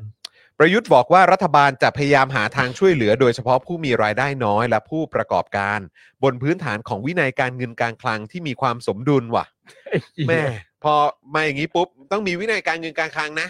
แต่กู้เนี่ยนักกู้แห่งลุ่มแม่น้ำเจ้าพระยาเนี่ย อันนี้ เออ คงไม่ต้องพึ่งมั้งเรื่องของวินัยทางการเงินการคลัง สมดุลสัตว์เลยถึงเวลาอยากขยายขยายแม่งเลย ครับผมส ส ม มดุ ดุล ลเป๊ะเลย เยี่ยๆค สมรัดุลบ เล ผ ย มนะฮะบอกว่าที่จะต้องไม่ก่อให้เกิดภาระในอนาคตจนมากเกินไปว่ะ อุ้ย บอกว่าต้องคำนึงถึงวินัยการเงินการคลัง เพื่อไม่ให้เป็นภาระในอนาคต อ่า อืมสิบล้านล้านบาทหนี่สาธารณะเนี่ยเป็นภาระพวกกูไหม นี่สาธารณะหกสิบจุดห้าแปดนะฮะ อืมเดี๋ยวมึงก็บอกอีกสินะว่า อ่า อ๋อแต่ว่าก็ไม่ใช่ภาระประชาชนหรอกเพราะว่าเดี๋ยวรัฐบาลก็ต้องเป็นคนใช้หนี้เหรอ แล้วมึงใช้เอาเรือนที่ไหนไปใช้อ่ะ เออก็เงินพวกกูทั้งนั้นแหละ อืม แล้วถามจริงไอตู่มึงบอกให้ใช้รถขนส่งสาธารณะ เออ รถนำขบวนมึงอะ เออ รถในขบวนมึงอะมีกี่คัน เออ อืมเอางี้ก่อน เออ แล้วรถมึงเองอะกินน้ำมันอะ เออ กี่กิโลลิตร เออ อืม อยากรู้ เฮ้ย มึงตอบมาให้ มึงตอบมาให้พวกกูฟังหน่อย ก่อนที่มึงจะมาแบบบอกให้ทำนั่นทำนี่อะตัวมึงเองอะทำอะไรบ้าง นี่ก็ย้ำอีกครั้งหนึ่งนะครับ ตามคลิป t ิ k t o k ที่เราลงไป ครับ คนคนนี้เป็นตัวอย่างของอะไรไม่ได้เลยนะ ไม่ได้เลยค ย รับ กเว้นอะไรนะฮะ ยกเว้นว่าอย่าเป็นแบบมันค ค รั รั บบ ผม ครับผม ครับ แค่นั้นเลยครับ ขอบคุณครับ อย่าเป็นแบบมันครับ เออ นะฮะเพราะมันพูดถึงอะไรก็ตามขึ้นมา คือไม่น่าเอาเยี่ยงอย่างทั้งนั้นนะครับ เออ อืมนะครับ อย่างเดียวก็คืออย่าเป็นแบบแม่งครับ ครับผม เออนะฮะเออประยุทธ์บอกว่าเออก็ต้อง อยู่บนพื้นฐานของวินัยการเงินการคลังที่มีความสมดุลที่จะต้องไม่ก่อให้เกิดภาระในอนาคตจนมากเกินไป ขอให้เห็นใจรัฐบาลด้วย ครับผม โหที่แบบนี้ขอให้เห็นใจ ฮะ โดยประยุทธ์เนี่ยได้มอบหมายให้สภาความมั่นคงแห่งชาตินะครับ ซึ่งเกี่ยวอะไรวะ เตรียมหารือเรื่องความมั่นคงด้านพลังงาน อืม ความมั่นคงแห่งชาติ แต่จะมาคุยเรื่องพลังงานว่ะ และวิกฤตด้านอาหารนะครับ เนื่องจากจะเป็นประเด็นสำคัญของไทย เรื่องนี้จึงจำเป็นเร่งด่วนที่จะต้องรีบเตรียมมาตรการรองรับสิ่งที่จะเกิดขึ้นอ๋อนี่รีบแล้วเนาะ รีบ นะฮะอ้าวเรามาดู 6 มาตรการลดค่าครองชีพที่ครมเห็นชอบล่าสุดกันหน่อยดีกว่า ครับ น่าดู มา าก ฟังกันคุณผู้ชม น่าดูมาก อันนี้เป็นวิสัยทัศน์ของครมนะ อ่า นะครับ 6 มาตรการลดค่าครองชีพที่ครมเห็นชอบล่าสุดก็คือ หนึ่งไป 1. ครับ เพิ่มเงินช่วยเหลือ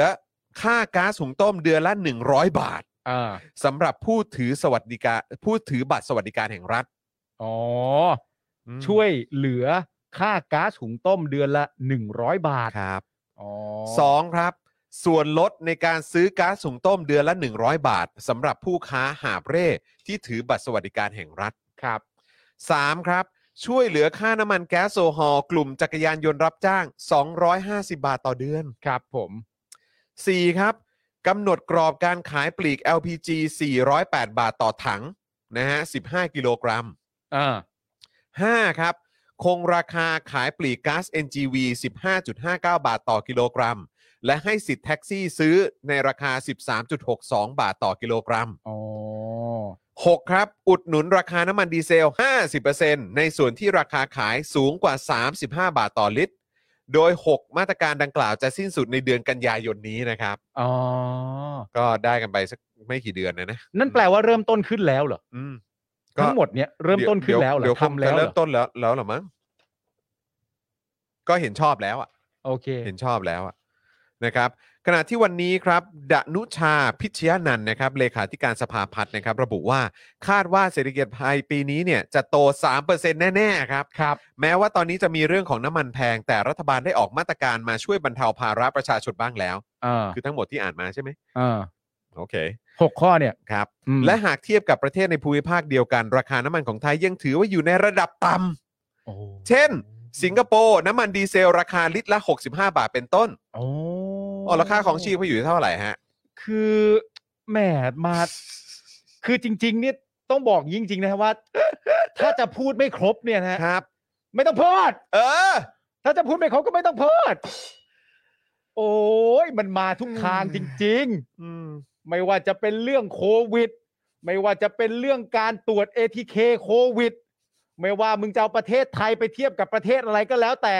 มึงไม่เคยพูดให้ครบถ้วนเลย อยู่ดีๆ มึงจะพูดถึงสวีเดน มึงก็บอกเขา น้ำแพง โอ้โห เก่งจริง ๆ พูดได้ทุกอย่างจริง แต่พูดไม่ครบ ๆ มึงก็พูดไปเรื่อย พูดไม่หมด โอ้โห จ้า มึงพูดไปเรื่อยจริง ๆ มึงเป็น อืม อะไร อืม มึงเป็นช่างไม้เหรอ มึงพูดไปเรื่อยเนี่ย อะไรของมึงวะ นี่ก็คือวิธีการของเขานะฮะ อืม มุกเดิมๆครับ มุกเดิม มุกเดิมๆครับ ๆครับ ผม นะครับ จริง ๆ ก็อยากรู้เลยนะว่าทั้งหมดที่พูดมาทั้ง 6 ข้อเนี่ย อันนี้แค่ตั้งคำถามเล่น ๆ ด้วยนะ อืม ทำได้จริงปะวะ นั่นน่ะดิ นั่นน่ะดิอืม ความไว้ใจ เอ้อแล้วมันก็คงไม่ใช่การแก้ไขปัญหาที่มันจะส่งผลระยะยาวนะ ก็ มันไม่ระยะยาวแน่ๆครับ เพราะมันสุดที่เดือนกันยาฮะ นั่นน่ะดิฮะอืม จอห์คนะบ เมื่อกี้มีสลิม I.O. เข้ามาด้วยนะ ว่าอะไรฮะ เขามาถามว่าเขามาถามถามคุณโดยตรงด้วยนะว่า อืม ไอ้ที่รัสรัสเซียเนี่ย ไปแบบว่าไปรบกับยูเครนเนี่ย เป็นเพราะลุงตู่ด้วยหรือเปล่าจอห์นวินยู โอ้ย อย่าไปให้ความสำคัญกับไอ้ตู่มากเกินไปนะ ใช่ อืม ใช่ ครับ ใช่ ผม เขา แหม่ เขามาถามอ่ะ จะมาถามอะไรแบบนี้ทั้งทีอะคือทำไมต้องถามอะไรโง่ๆด้วย ใช่อ่ะ ม คือแบบ รัผม อันเนี้ยแปลกใจมากเลยอะ อืม เฮ้ยแต่ ครับ พิม ผ พ์ ม เข้ามาบ่อยนะแต่น่า น่าเป็นเรื่องที่น่าแปลกใจนะ คือผมกำลังเข้าใจความพยา แต่ ยาม ดี ขง คือ เข อยากให้เข้ามาเยอะนะ ต้องเยอะ เออเพราะมันก็ช่วยเพิ่มยอดเราด้วยไง ยิ่งเยอะยิ่งดี ยิ่งเยอะยิ่งดี เพราะว่า เพราะว่า ไม่คือเขารู้ตัวเปล่าว่า อืม การที่เขาเข้ามา อืม คือนอกจากสมมติว่าเราย้อนกลับไปพูดเรื่องเดิมอะ ครับ เรื่องเรื่องคุณแม่สุดที่รัก ม ของคุณผู้ชมของเราเนี่ย อืมอืม รวมไปถึงเพื่อนเขาที่อยู่ที่ต่างจังหวัดด้วยเนี่ย ครับ เริ่มมีความรู้สึกว่าเปลี่ยนแปลงไปแล้ว อื อะ่ะ ม เขาอาจจะดูรายการเราถูกปะ อืม แล้วเขาอาจจะอ่านคอมเมนต์น่ะ อืม ที่มีสลิมหรือว่า I.O. เข้ามาพิมพ์อะ อืม แล้วเข้ามาถามมึงว่า เห็นแบบชอบด่า ชอบด่าลุงตู่จังเลยนั่น อืม นู่นนี่ อืม อะไรอย่างเงี้ยเพราะฉะนั้นสงครามรัสเซียยูเครนนี่เป็นเพราะลุงตู่ด้วยป่ะฮ่าฮ่าฮ่าฮ่าอะไรอย่างเงี้ยแล้วจริง ๆ ลูกหลานอ่ะ อืม ที่กำลังดูอยู่ที่เป็นฝ่ายประชาธิปไตยอ่ะ อืม อาจจะชี้ให้พ่อแม่ปู่ย่าตายายเขาเห็นด้วยนะว่า พ่อแม่ พ่อกับแม่กำลังเป็นอย่างไอ้เฮี้ยนี่อยู่นะ เข้าใจปะ ใช่ มันมีหลักฐาน ใช่ ทางภาษานะมึงเออ จริง จริง ๆ มันอาจจะเป็น จริงๆ เรื่อง ครับ ที่ลูกหลานอ่ะชี้ให้พ่อแม่ดูว่า เนี่ย พ่อแม่เห็นปะ ครับ เขากำลังพูดเรื่องค่าน้ำมัน เขากำลังพูดเรื่องก๊าซหุงต้ม เขากำลังพูดเรื่องเกี่ยวกับโฮปเวลอะไรต่างๆนานา อืม แล้วก็มีสลิมเข้ามาถามว่าสงครามรัสเซียกับยูเครนเนี่ย เป็นเพราะลุงตู่ด้วยหรือเปล่า โบ๊ะแบบนี้เสร็จเรียบร้อยเนี่ย ลูกหลานก็ถามว่า พ่อครับแม่ครับ อยากมีนิสัยเหมือนไอ้เฮี้ยนี่จริงๆเหรอครับ อะไรอย่างเงี้ย นั่นน่ะดิ แล้วมันก่อให้เกิดการเปลี่ยนแปลงนะ อืม พ่อกับแม่อาจจะคิดว่าเฮ้ยไอ้เฮี้ยถ้าเป็นสลิม แล้วต้องเป็นเหมือนไอ้เฮี้ยเนี่ย อืม ก็ไม่เอานะ ใช่ ก็ไม่เป็นนะ อืม และการเปลี่ยนแปลงมันก็จะเกิดขึ้น ครับผม เพราะฉะนั้นผมมีความรู้สึกว่ามันไม่ใช่ว่าคุณจะถึงขนาดไม่มีประโยชน์นะฮะ เออ ถึงบอกให้เข้ามา จริง ๆ คุณไม่ได้ เข้า ถึง มา ขนาด เข้ามาเข้ามา ไม่มี เร็ว ประโยชน์นะ เออ นะครับ คุณคุณภาวินบอกว่าเออเอ่อก็คืออาจารย์แบงค์นะ อาจารย์ บอกว่า แบงค์ ใคร อะ ปิดทองหลังพระนี่อาจจะเป็นอาจจะเป็นสลิมหรือ IO คนนี้ก็ได้นะ เออ เป็นพวกปิดทองหลังพระนะ ใช่ อันเนี้ยคือเข้ามา เออ แล้วช่วยเบิกเนตร เออ เบิกเนตรให้ ให้ แสง กับคุณผู้ชมทางบ้าน ที่เป็นสลิมท่าน เป็น อื่น สลิมท่านอื่น นึกออกปะ เออ นี่คือเขาไม่เรียกว่าเอาตัวเข้าแรก เอ นะ อ นี่เขาเรียกเอาโง่เข้าแรก ถูกต้อง อันนี้ ถูกต้อง อันนี้ไม่เรียกว่าเอาตัวเข้าแรก อันนี้เรียกเอาโง่เข้าแรก โอ้โหฉายมาแต่ไกลเลยอุ้ยมึงจะง้างโง่มาทำไมแต่บ้านเรา ออกจากบ้านมาสักพักพอเข้าใกล้ๆรายการค่อยง้างก็ได้ นี่มึงเล่นง้างโง่มาแต่บ้านเลยกูก็โอ้โหแม่งเกรงใจความพยายามเลยเนี่ย เก่งจริง โอ้ เออ แล้วคุณไทเกอร์บอกว่าพระบอกปิดแล้วเอาออกด้วยอาตมาคันหลัง เออ มันก็อย่าไปง้างมาไกลสิ เออ เอาใกล้ๆถึงค่อยมา โอ้ตายตายตายตายตาย แล้วเมื่อกี้มีเข้ามาถามด้วยนะว่า อิจฉาอะไรลุงตู่มากนั่งเหรองงอ่ะอย่างเงี้ย เนี่ย เนี่ยไอ้ไอ้ค่อยคำอย่างเงี้ย เออ พ่อแม่ปู่ย่าตายายที่เป็นสลิมก็เปลี่ยนกันได้ เออเขาจะคิดแบบอุ้ยตายแล้วไม่เอาฉันไม่อยากเป็นอย่างนี้นะ เออ เดี๋ยวโดนเดี๋ยวโดนเด็กเนี่ยโอ้โหเขาแบบรังเกียจเอา เออ เออ ถ้าเกิดว่ามีความคิดอยู่แค่เนี้ย ไม่เอาไม่เอาแล้วไม่เอาแล้ว ไม่เอา ไม่ ไม่ เอา เอา แล้ว เลิกละเลิกละพอพอพอ โอ้โห เออ แม่งเอาตัว นี่ เขา ถ้า แรง เป็นอย่าง จริ ไอ้ ง โง่นี่ก็ไม่ไหวนะ ไม่ไหว เออเนี่ย ไม่ดูไหวไม่ไหว สิเขาเนี่ยสาบแช่งกันแบบทั่วทั่วบ้านทั่วเมืองเลย อย่าหยุดแค่นี้นะ เออครับผม เออ มาอีก แค่ มา นี้ อีกมาอีกมาอีกแล้ว มาอีกมาอีกมาได้ ครับผม โอ้โห มาอีกมาอีกเออ อุ้ยนี่กูจะเป็นคำศัพท์ที่กูต้องเอาไปโพสต์ในทวิตเตอร์ละ ว่า ง้างโง่มาแต่ไกล ง้างโง่มาแต่ไกลครับเออครับผม เดี๋ยวโพสต์เลย เออ สลิมเป็นไรวะแม่งง้างโง่มาแต่ไกล เออโอ้โหครับ ไม่ได้ไม่เดี๋ยวเขาหาบูลลี่อีกไม่ได้ อ้าวไหนๆก็พูดถึงเอ่ออะไรนะ แบบอิจฉาลุงตู่ อ่า ใช่ไหมหรือว่า สงคราม เอ่อสงคราม เออ เรื่องของเศรษฐกิจ เออ เรื่องของสลิมแล้วเนี่ยงั้นเราก็ต้องพูดถึงโทนี่หน่อยไหม เดี๋ยวก็อกแตกตายอีห่า โอ้ยตายแล้วออ เดี๋ยวก็อกแตก เดี๋ยวอก ตาย แตกตายนะ กำลังจะพูดถึงเรื่องโทนี่แล้วนะ ตกใจปะเนี่ยเมื่อกี้ตกใจปะ พอพูดว่าโทนี่ปุ๊บ เออ กรี๊ดเลย โทนี่ ตกใจไปหมดแล้วอะโอ้ยไม่ไหวแล้ว ไม่ไหวแล้ว อ่ะเดี๋ยวมาดูกันหน่อย ครับผม นะก็เพราะฉะนั้นช่วงนี้ก็แบบพยายามควบคุมตัวเองกันนิดนึง ครับ นะ ผม ครับนะฮะสลิมและ IO ทั้งหลาย อ๋อมันคจะรับ ดิ้นนะ มันจะดิ้น เดี๋ย นะ วจะดิ้นนะ มันจะดิ้นนะ เดี๋ยวอย่างน้อยก็เคลียร์พื้นที่ไว้นิดนึง เออ นะครับไม่งั้นเดี๋ยวจะไปกระแทกไปโดนคนอื่น ใช่ นะครับ คือถ้ามึงเข้าผับตอนเนี้ยแล้วมึงเป็นสลิมแล้วมึงอยากดิ้นนะ เออ บอกดีเจปิดเพลงแล้วเปิดเดลี่ท็อปิก เออครับ มึง ผ ดิ้นทั้งผับ ใช่ ดิ้นทั้งผับ ดิ้นพลาดนะรู้จักไหม ดิ้นพลาดเล เอย อ กับพื้นอ่ะ ยูวันโก crazy ยูวันโก crazy อืม เอานะ เอานะ มา เอาแล้วนะ มามามาอ่ะ เอาแล้วนะ อ่ะใครมีสลิมอยู่ใกล้ตัวนะครับ ก็ดูเขาแดนหน่อย เออ นะครับนะอาจจะถ่ายคลิปมาก็ได้นะครับ ส่งมาหลังไมค์หน่อย ใช่ใช่ใช่ตอน อยาก แต่ ดูสลิมดิ้น แต่ต้องระวังกฎหมายไอ้ อ่า PDPA PDPA กับ PDPA เออ ด้วย ครับผมนะ สำคัญ ส่งมาหลังไมค์ก็พอ ครับผม ส่งมาหลังไมค์ก็พอ เออ นะครับ อย่าดิ้นนะ นะฮะ อิจฉาลุงตู่เปล่า เอออิจฉาป่ะเนี่ย ถามไม่ดีอิจฉาลุงตู่เปล่า เออ อยากพูดเรื่อง PR ไหม เอ อโอเวอร์พีอาร์ อยากพูดเรื่องโอ PR ไหม อยากให้พูดเรื่องโอเวอร์พีอาร์ไหม ได้นะ ตัดไม่ตัดไม่เอ้ยชัดชัดชาติที่แย่ป่ะ เออยังไง ที่ชอบแบบไลฟ์สดเล เอย เนี่ย อเนี่ย ที่ชอบแบบทำอะไรแล้วก็ชอบมา อืม โปรโมทให้คน เออ ดูว่าทำอะไรกันบ้าง โปร อะไร โม เงี้ ท ย อยู่นั่นน่ะ แต่ชัดชาตินี่ช่องส่วนตัวเขาป่ะ นะ จ้ะ ส่วนตัวเอาสิ ส่วนตัวเขาใช่ไหม เออ เพราะไลฟ์สดของเขาฮะ ครับผม เพจเขาฮะ ครับผม เออ ม อยากคุยป่ะ นะเอาไหม เอา เอาป่ะ สักหน่อยไหมเราอะ เอาป่ะ เอาป่ะม เอาเปล่า ครับผม อ่าเฮ้ยเราก็ได้คอนเทนต์ให้แบบพี่น้องปู่ย่าตายายที่เป็นสลิมได้เกิด เออ ความเปลี่ยนแปลงแล้ว ใช่ โอ้โหแม่งเรา นะค ทำหน้าที่ครบถ้วนจริงบๆอะ เฮ้ยเราก็มีคุณอุปการกับสังคมอยู่นะ แต่ว่าณตอนนี้เนี่ยนะครับ ครับ สลิมที่บอกว่าเราอิจฉาลุงตู่เนี่ย ครับ เรากำลังจะพูดถึง ทักษิณได้โอ้โหตกใจไปหมดแล้ว ไม่เห็นใจเขาเลยเอ อโอ้โห ดูดินะอกอีแป้นจะแตกอืมครับผม มา มา มาอืม สรุปโทนี่หน่อยดิ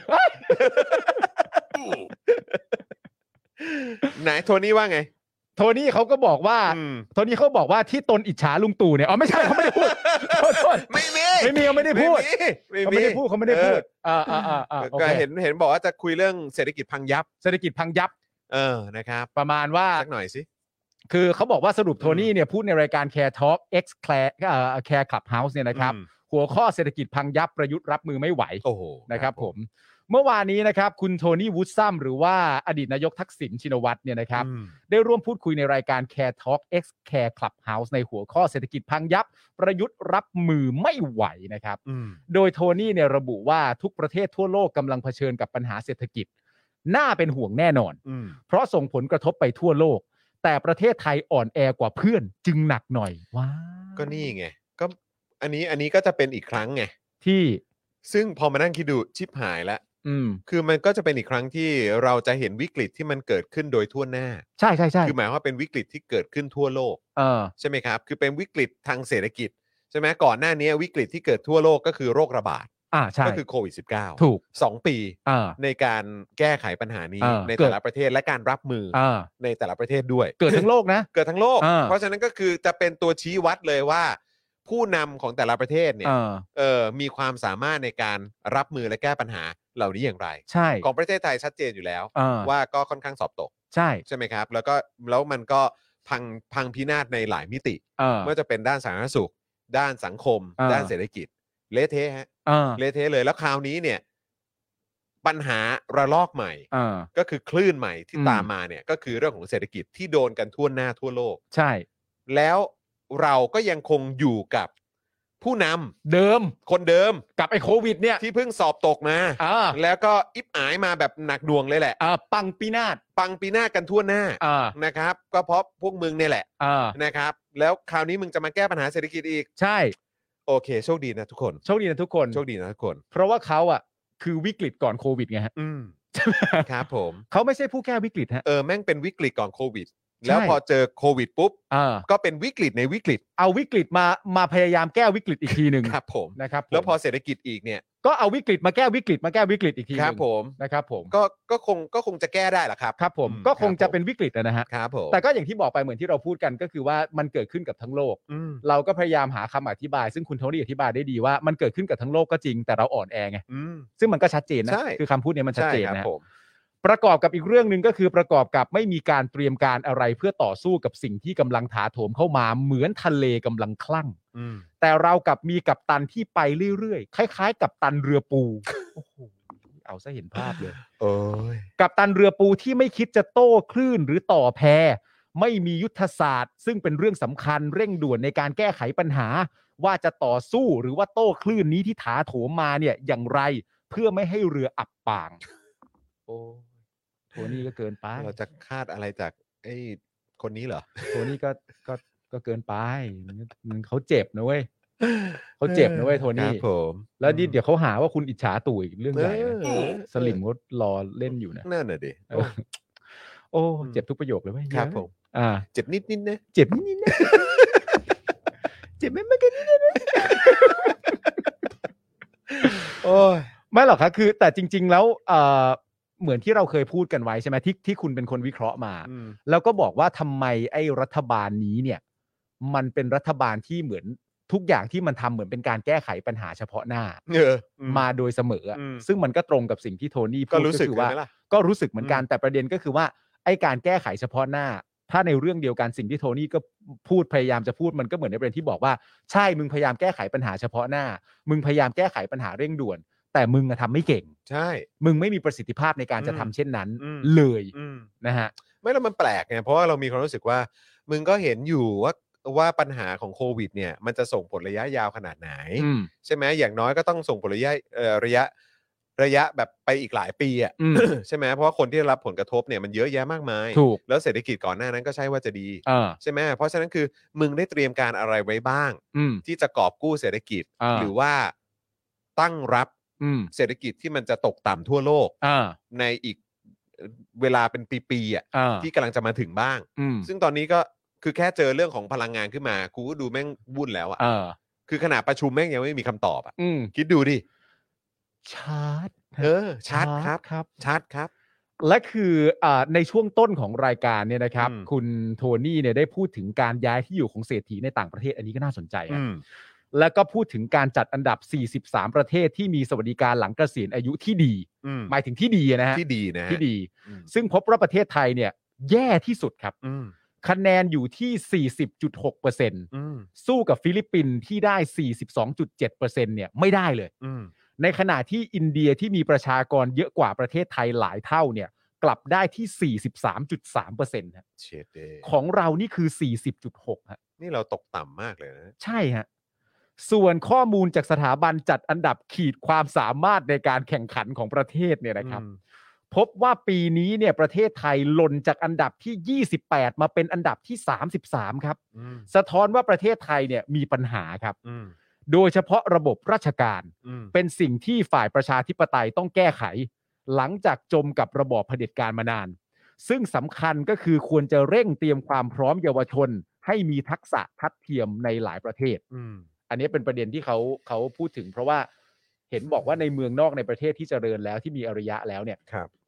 ในระดับชั้นมปลายอ่ะ อืม เขามีการสอนเรื่อง finance ด้วยนะ อืม หมายถึงสอนเรื่องการเอ่อจัดเตรียมและบริหารเงินน่ะ อ๋อแน่นอน ของของพวกเขาเองอะ เรื่องภาษีอะไร เรื่อง ย่ย ภาษี ก็คุย เรื่องอะไรต่างๆ นานานั่นแปลว่าขณะที่อยู่มหาลัยเผลอๆปีหนึ่งถ้าหัวหัวเด็กมันฉลาดแล้วมันไปได้จริง ๆ ผ่านการเรียนรู้ที่เข้มข้นน่ะมีเงินแล้วนะ ใช่ เข้าปีหนึ่งอะรวยแล้วนะ ก็ ก็กลัวอะ เออ ก็โดนภาษีย้อนหลังตั้งหลายล้านเนี่ย เออ ก็ตอนตอนตอนวัยรุ่นเนี่ยแหละ เออ ซึ่งก็คือไม่เคยรู้เรื่องอะไรพวกนี้มาก่อน ใช่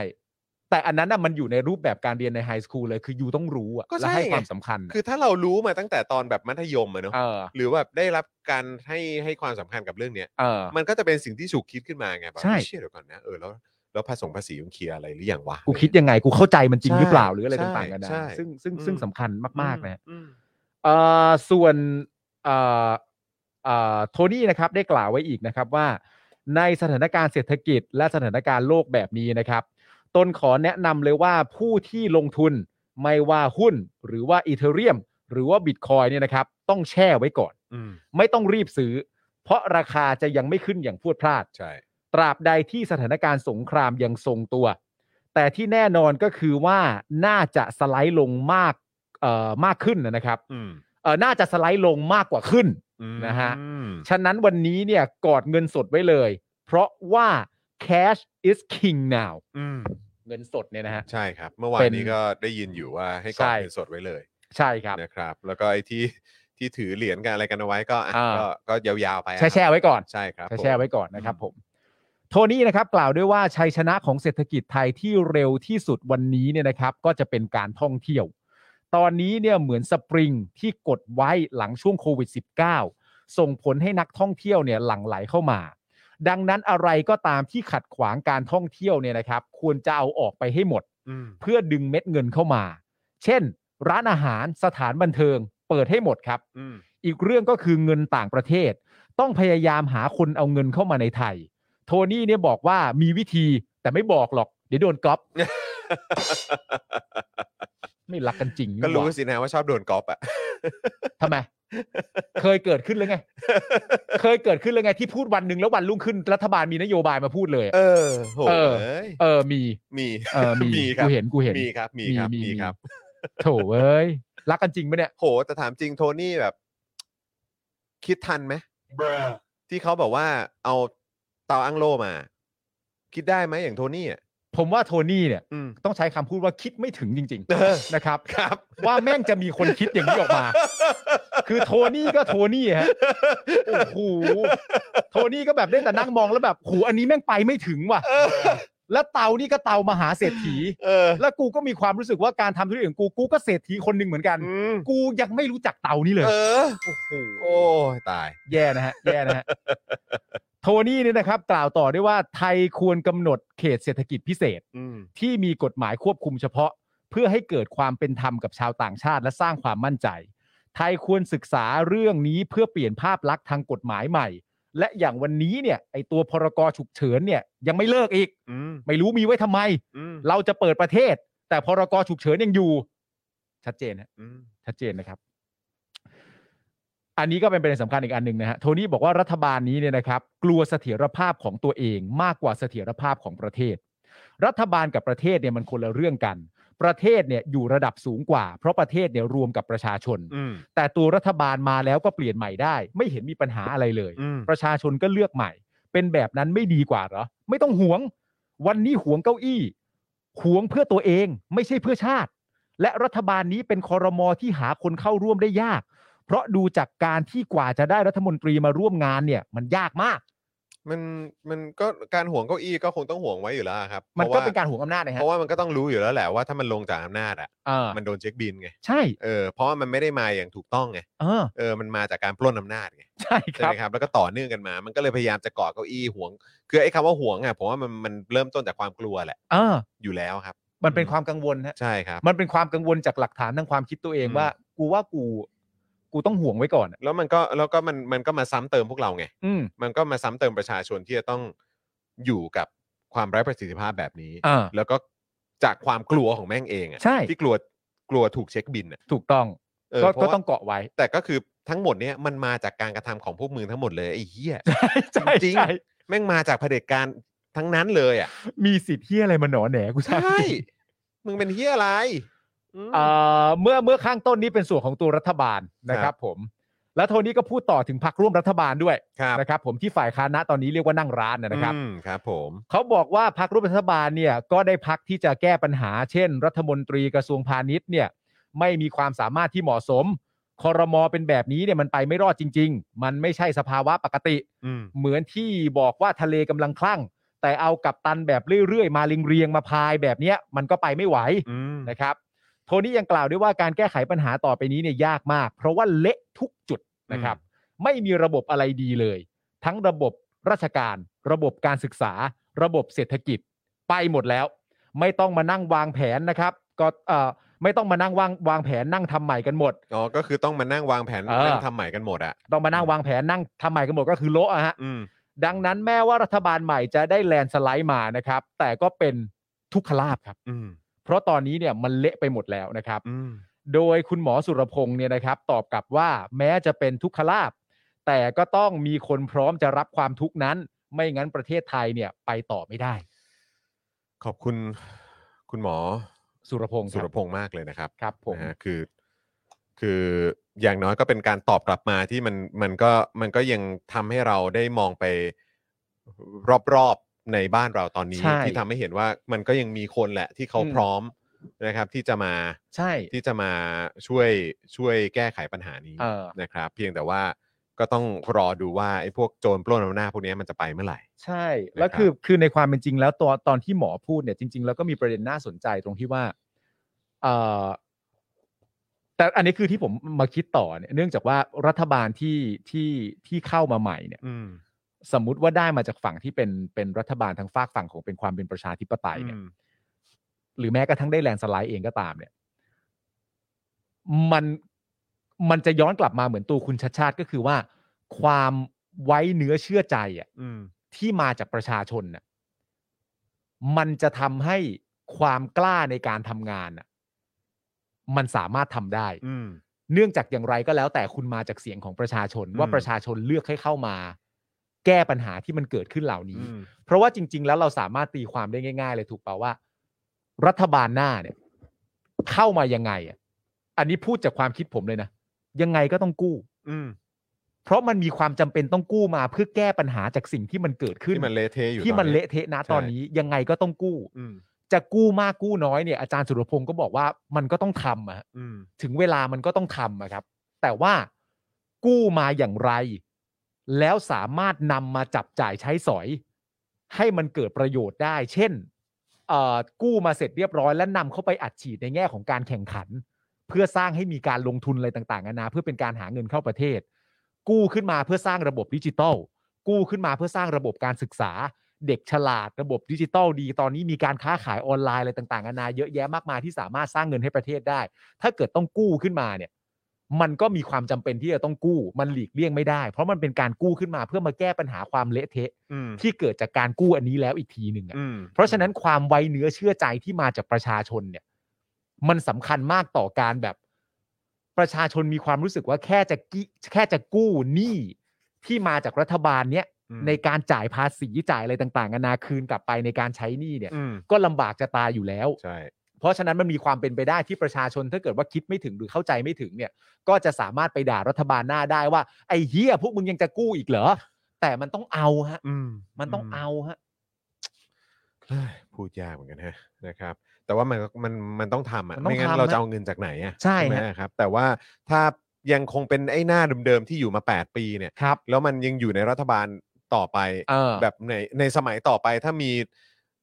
เฮี้ยที่ไหนก็ไม่รู้อ่ะ เอ สองร้อย อ กว่าคนเนี่ยเออยกมือให้อ่ะ ใช่ เออ ผมก็คิดว่าก็พังฮะ เออ แต่อย่างไรก็ดีคื มัน อ มันมันต้องเปลี่ยนทั้งหมดเลย เอ ครับ อ ม แต่ น คือ เนี้ย การกู้มาเนี่ย แน่นอนสิ่งที่ทำไม่ได้เลยเนี่ยนะฮะ ก็คือการกู้แจก ใช่ครับ กู้แจกนี่ให้ตัดทิ้งไปได้เลย ไม่ใช่เรื่อง รูปแบบการกู้ อืม ครั้งใหม่ที่มาจากพักไหนก็ตามที่เป็นประชาธิปไตย กู้แจกนี่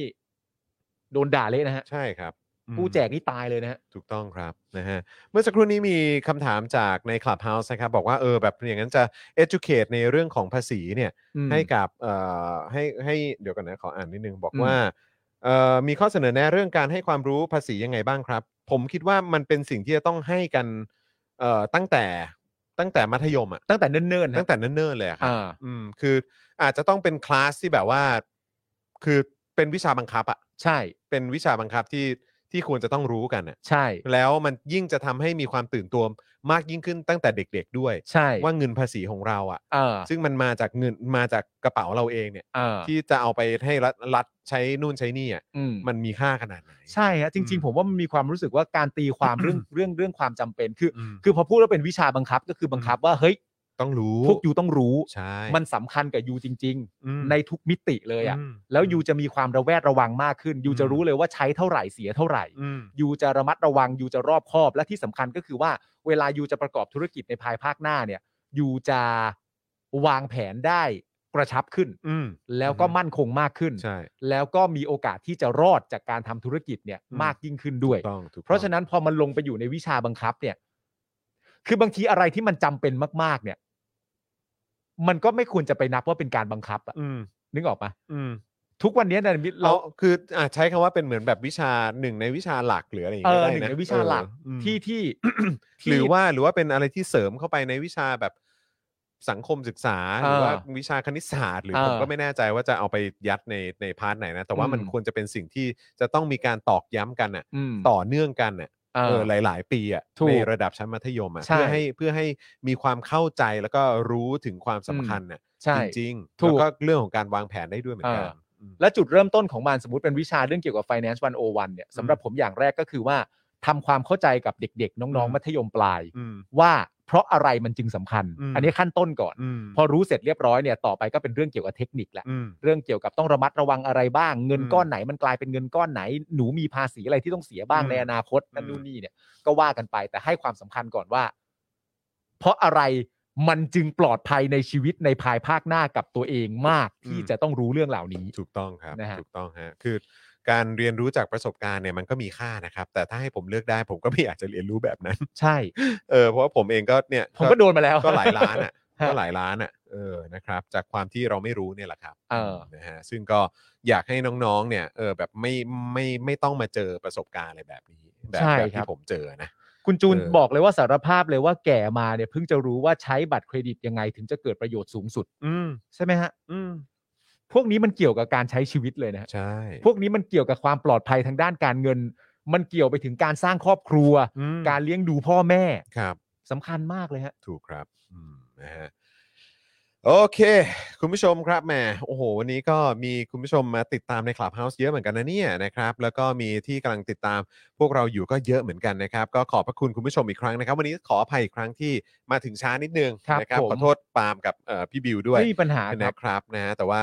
เอ่อเดี๋ยวกันนะคุณแก๊กบอกว่ารบกวนทีมงานตัดคลิปสั้นช่วงนี้ทีส่วนนี้สำคัญมากๆ อ๋อครับผม เรื่องเรื่องภาษีใช่ไหมฮะ ฮะ เรื่องการใช้เงิน มันสำคัญจริง ๆ ครับ มันสำคัญจริง ๆ นะครับ คุณจูนบอกว่าต้องมาดูคนสอนใน YouTube เนี่ยแหละ ความรู้ล้วน อ๋อ ๆ ครับผม อ่าครับผมอ๋อแล้วก็คุณสราวุธถามมาเรื่องวันศุกร์ อืม ว่าจัดรายการไหมเพราะว่าเหมือนคุณสราวุธไปเห็นโปสเตอร์มาว่าผมจะไปร่วมงาน อืม ที่บริเวณลานคนเมืองนะค ครั รับบ เอ่อก็วันศุกร์เนี่ยมีรายการครับนะครับ แต่ว่ารายการของเราเนี่ยจะไปอยู่นอกสถานที่ อืม นะครับนะเราจะไปกันที่อนุสาวรีย์ประชาธิปไตยกันนะค ครั รับบ ตอนช่วงประมาณ4ี่โมงเย็น อืม นะครับเพราะว่าเขาจะมีการเดินนะครับจากเอ่ออนุสาวรีย์ประชาธิปไตยเนี่ยไปที่ลานคนเมือง อืม นะครับแล้วก็ผมก็จะไปร่วมเสวนา ครับ เอ่อบนเอ่อที่เวทีนั้นด้วย ซึ่ง เออ เข้าใจว่าเท่าที่ผมทราบนะก็จะมีคุณเป๋าไอรอเนี่ยแหละ อืม ดำเนินดำเนินการทอล์กนะครับ แล้วก็มีอาจารย์อาจารย์เคปป่ะถ้าเกิดผมจำไม่ผิด อืม เออนะครับแล้วก็มีมีท่านอื่นอีกอะผมผมไม่ อ่า แน่ใจนะครับ แต่ว่าเพิ่งทราบวันนี้ ครับ เพิ่งคุยกับเพนกวินวันนี้นะครับนะฮะ อืม ก็เดี๋ยวเดี๋ยวเดี๋ยวไปเดี๋ยวไปเจอกันนะครับที่นอกสถานที่ในวันศุกร์นี้ ครับ นะก็คือ Daily Topics มีครับแต่ว่าเป็น Daily Topics เอ่อพิเศษ ครับ นะครับเดี๋ยวเดี๋ยวแต่ว่าผมจะไปกับใครเดี๋ยวต้องดูอีกทีเขาเข้าใจว่าเอ่อบิวใช่ไหม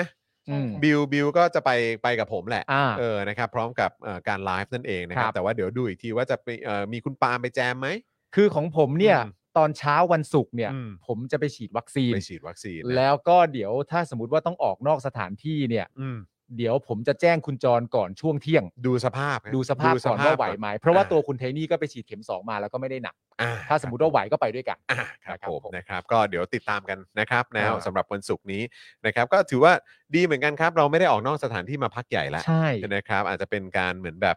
ลองไปเอ่อเท อ่า สระบบข้าง ครับ นอกดูว่าเป็น ใช่ ไงบ้างเพื่อในอนาคตต่อไปเนี่ย อ่า เราก็จะได้เราก็จะได้เอ่อออกไปนอกสถานที่มา ครั ก บ ยิ่ง ผม ขึ้นด้วยนะครับ แล้วถ้าวันศุกร์ได้เจอคุณผู้ชมก็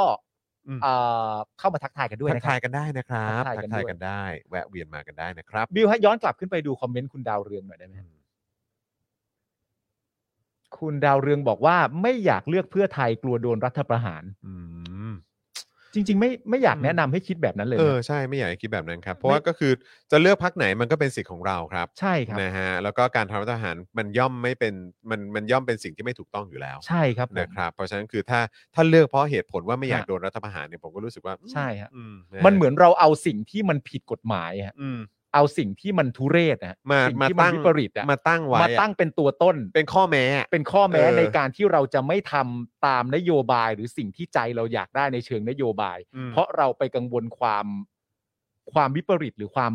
ทุเรศของมันอะไรอย่างเงี้ยอัน ซะ นี้ งั้นเนอะ ซะอย่างนั้นะ ซะอย่างนั้น ผมว่า นะเออ ผมว่าความคิดอาจเออมันมันอาจจะมีมุมคิดที่ต้องสลับกันนิดนึงครับ อืม ว่า ใช่ ว่า ครับ เอาอันไหนขึ้นมาก่อนขึ้นขึ้นมาหลังอะไรอย่าง ใช่ เงี้ย ใช่ใช่ นะครับจริงๆไม่ไม่ไม่ไม่แนะนำหรือว่าจริง ๆ ถ้าเป็นไปได้ก็ไม่ไม่ไม่อยากให้คิดอย่างนั้น อืมไม่อยากให้คิดแบบ ผมว่มั นั้นนะครับ มัอาจจะไม่ใช่นะครับ ใช่นะครับผมนะฮะ ฮะ อ่ะคุณผู้ชมครับนี่2องทุ่มสิแล้วเอ ครับ อนะครับ เดี๋ยวต้องส่งคุณปาล์มกลับไปเจอน้องเอริกับคุณชายนี่แล้วนะครับนะส่วนน้องบิวก็ต้องกลับบ้านแล้วเหมือนกันนะครับนะฮะวันนี้ก็ขอบพระคุณคุณผู้ชมมากๆเลยนะครับ ขออภัยอีกครั้งที่มาช้านะครับนะ ครั ฮะ บ แต่ว่าเดี๋ยวพรุ่งนี้เอ่อพรุ่งนี้ก็จะเจอผมกับคุณปาล์ม ใช่ นะแล้วก็บิวใช่ไหม ใช่ครับ อ่าพรุ่งนี้เป็นบิวนะครับ แล้วเดี๋ยวพรุ่งนี้มารอลุ้นเผื่อว่าพ่อหมอจะแวะเวียนเข้ามา ครับ พูดคุยกันในรายการด้วยนะครับ ครั นะ บผม ก็เดี๋ยวติดตามกันเพราะว่าครูทอมเนี่ยเอ่อต้องพักรักษาตัวกันอีกหน่อยนะครับ อ่า เดี๋ยวอาทิตย์หน้ากลับมาเจอกันนะครับ ครับผม นะฮะอ่าโอเคครับคุณผู้ชมครับวันนี้หมดเวลาแล้วนะครับนะฮะวันนี้อ่าผมจอห์นวินยูนะครับจอห์นอีอีจอห์นอีอีนะครับนะคุณปาล์มบินมาโดนต่อยนะครับ พี่บิวมุกควายนะครับนะพวกเราสามคนคงต้องขอเอ่อขอตัวลากันไปก่อนนะครับ วันนี้แล้วเดี๋ยวพรุ่งนี้เจอกันครับ วันนี้ลาไปแล้วสวัสดีครับ สวัสดีครับคุณผู้ชม Daily Topics กับจอห์นวินยู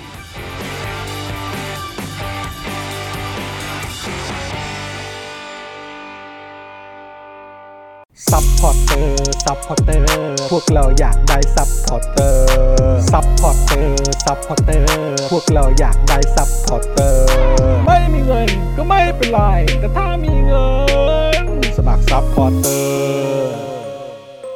ซัพพอร์เตอร์ซัพพอร์เตอร์ พวกเราอยากได้ซัพพอร์เตอร์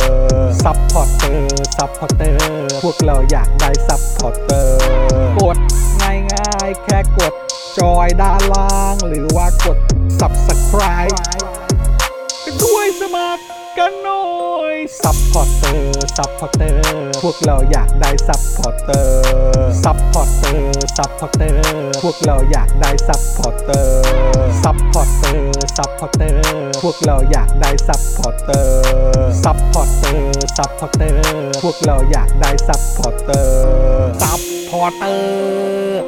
เมมเบอร์ชีพสมัครซัพพอร์เตอร์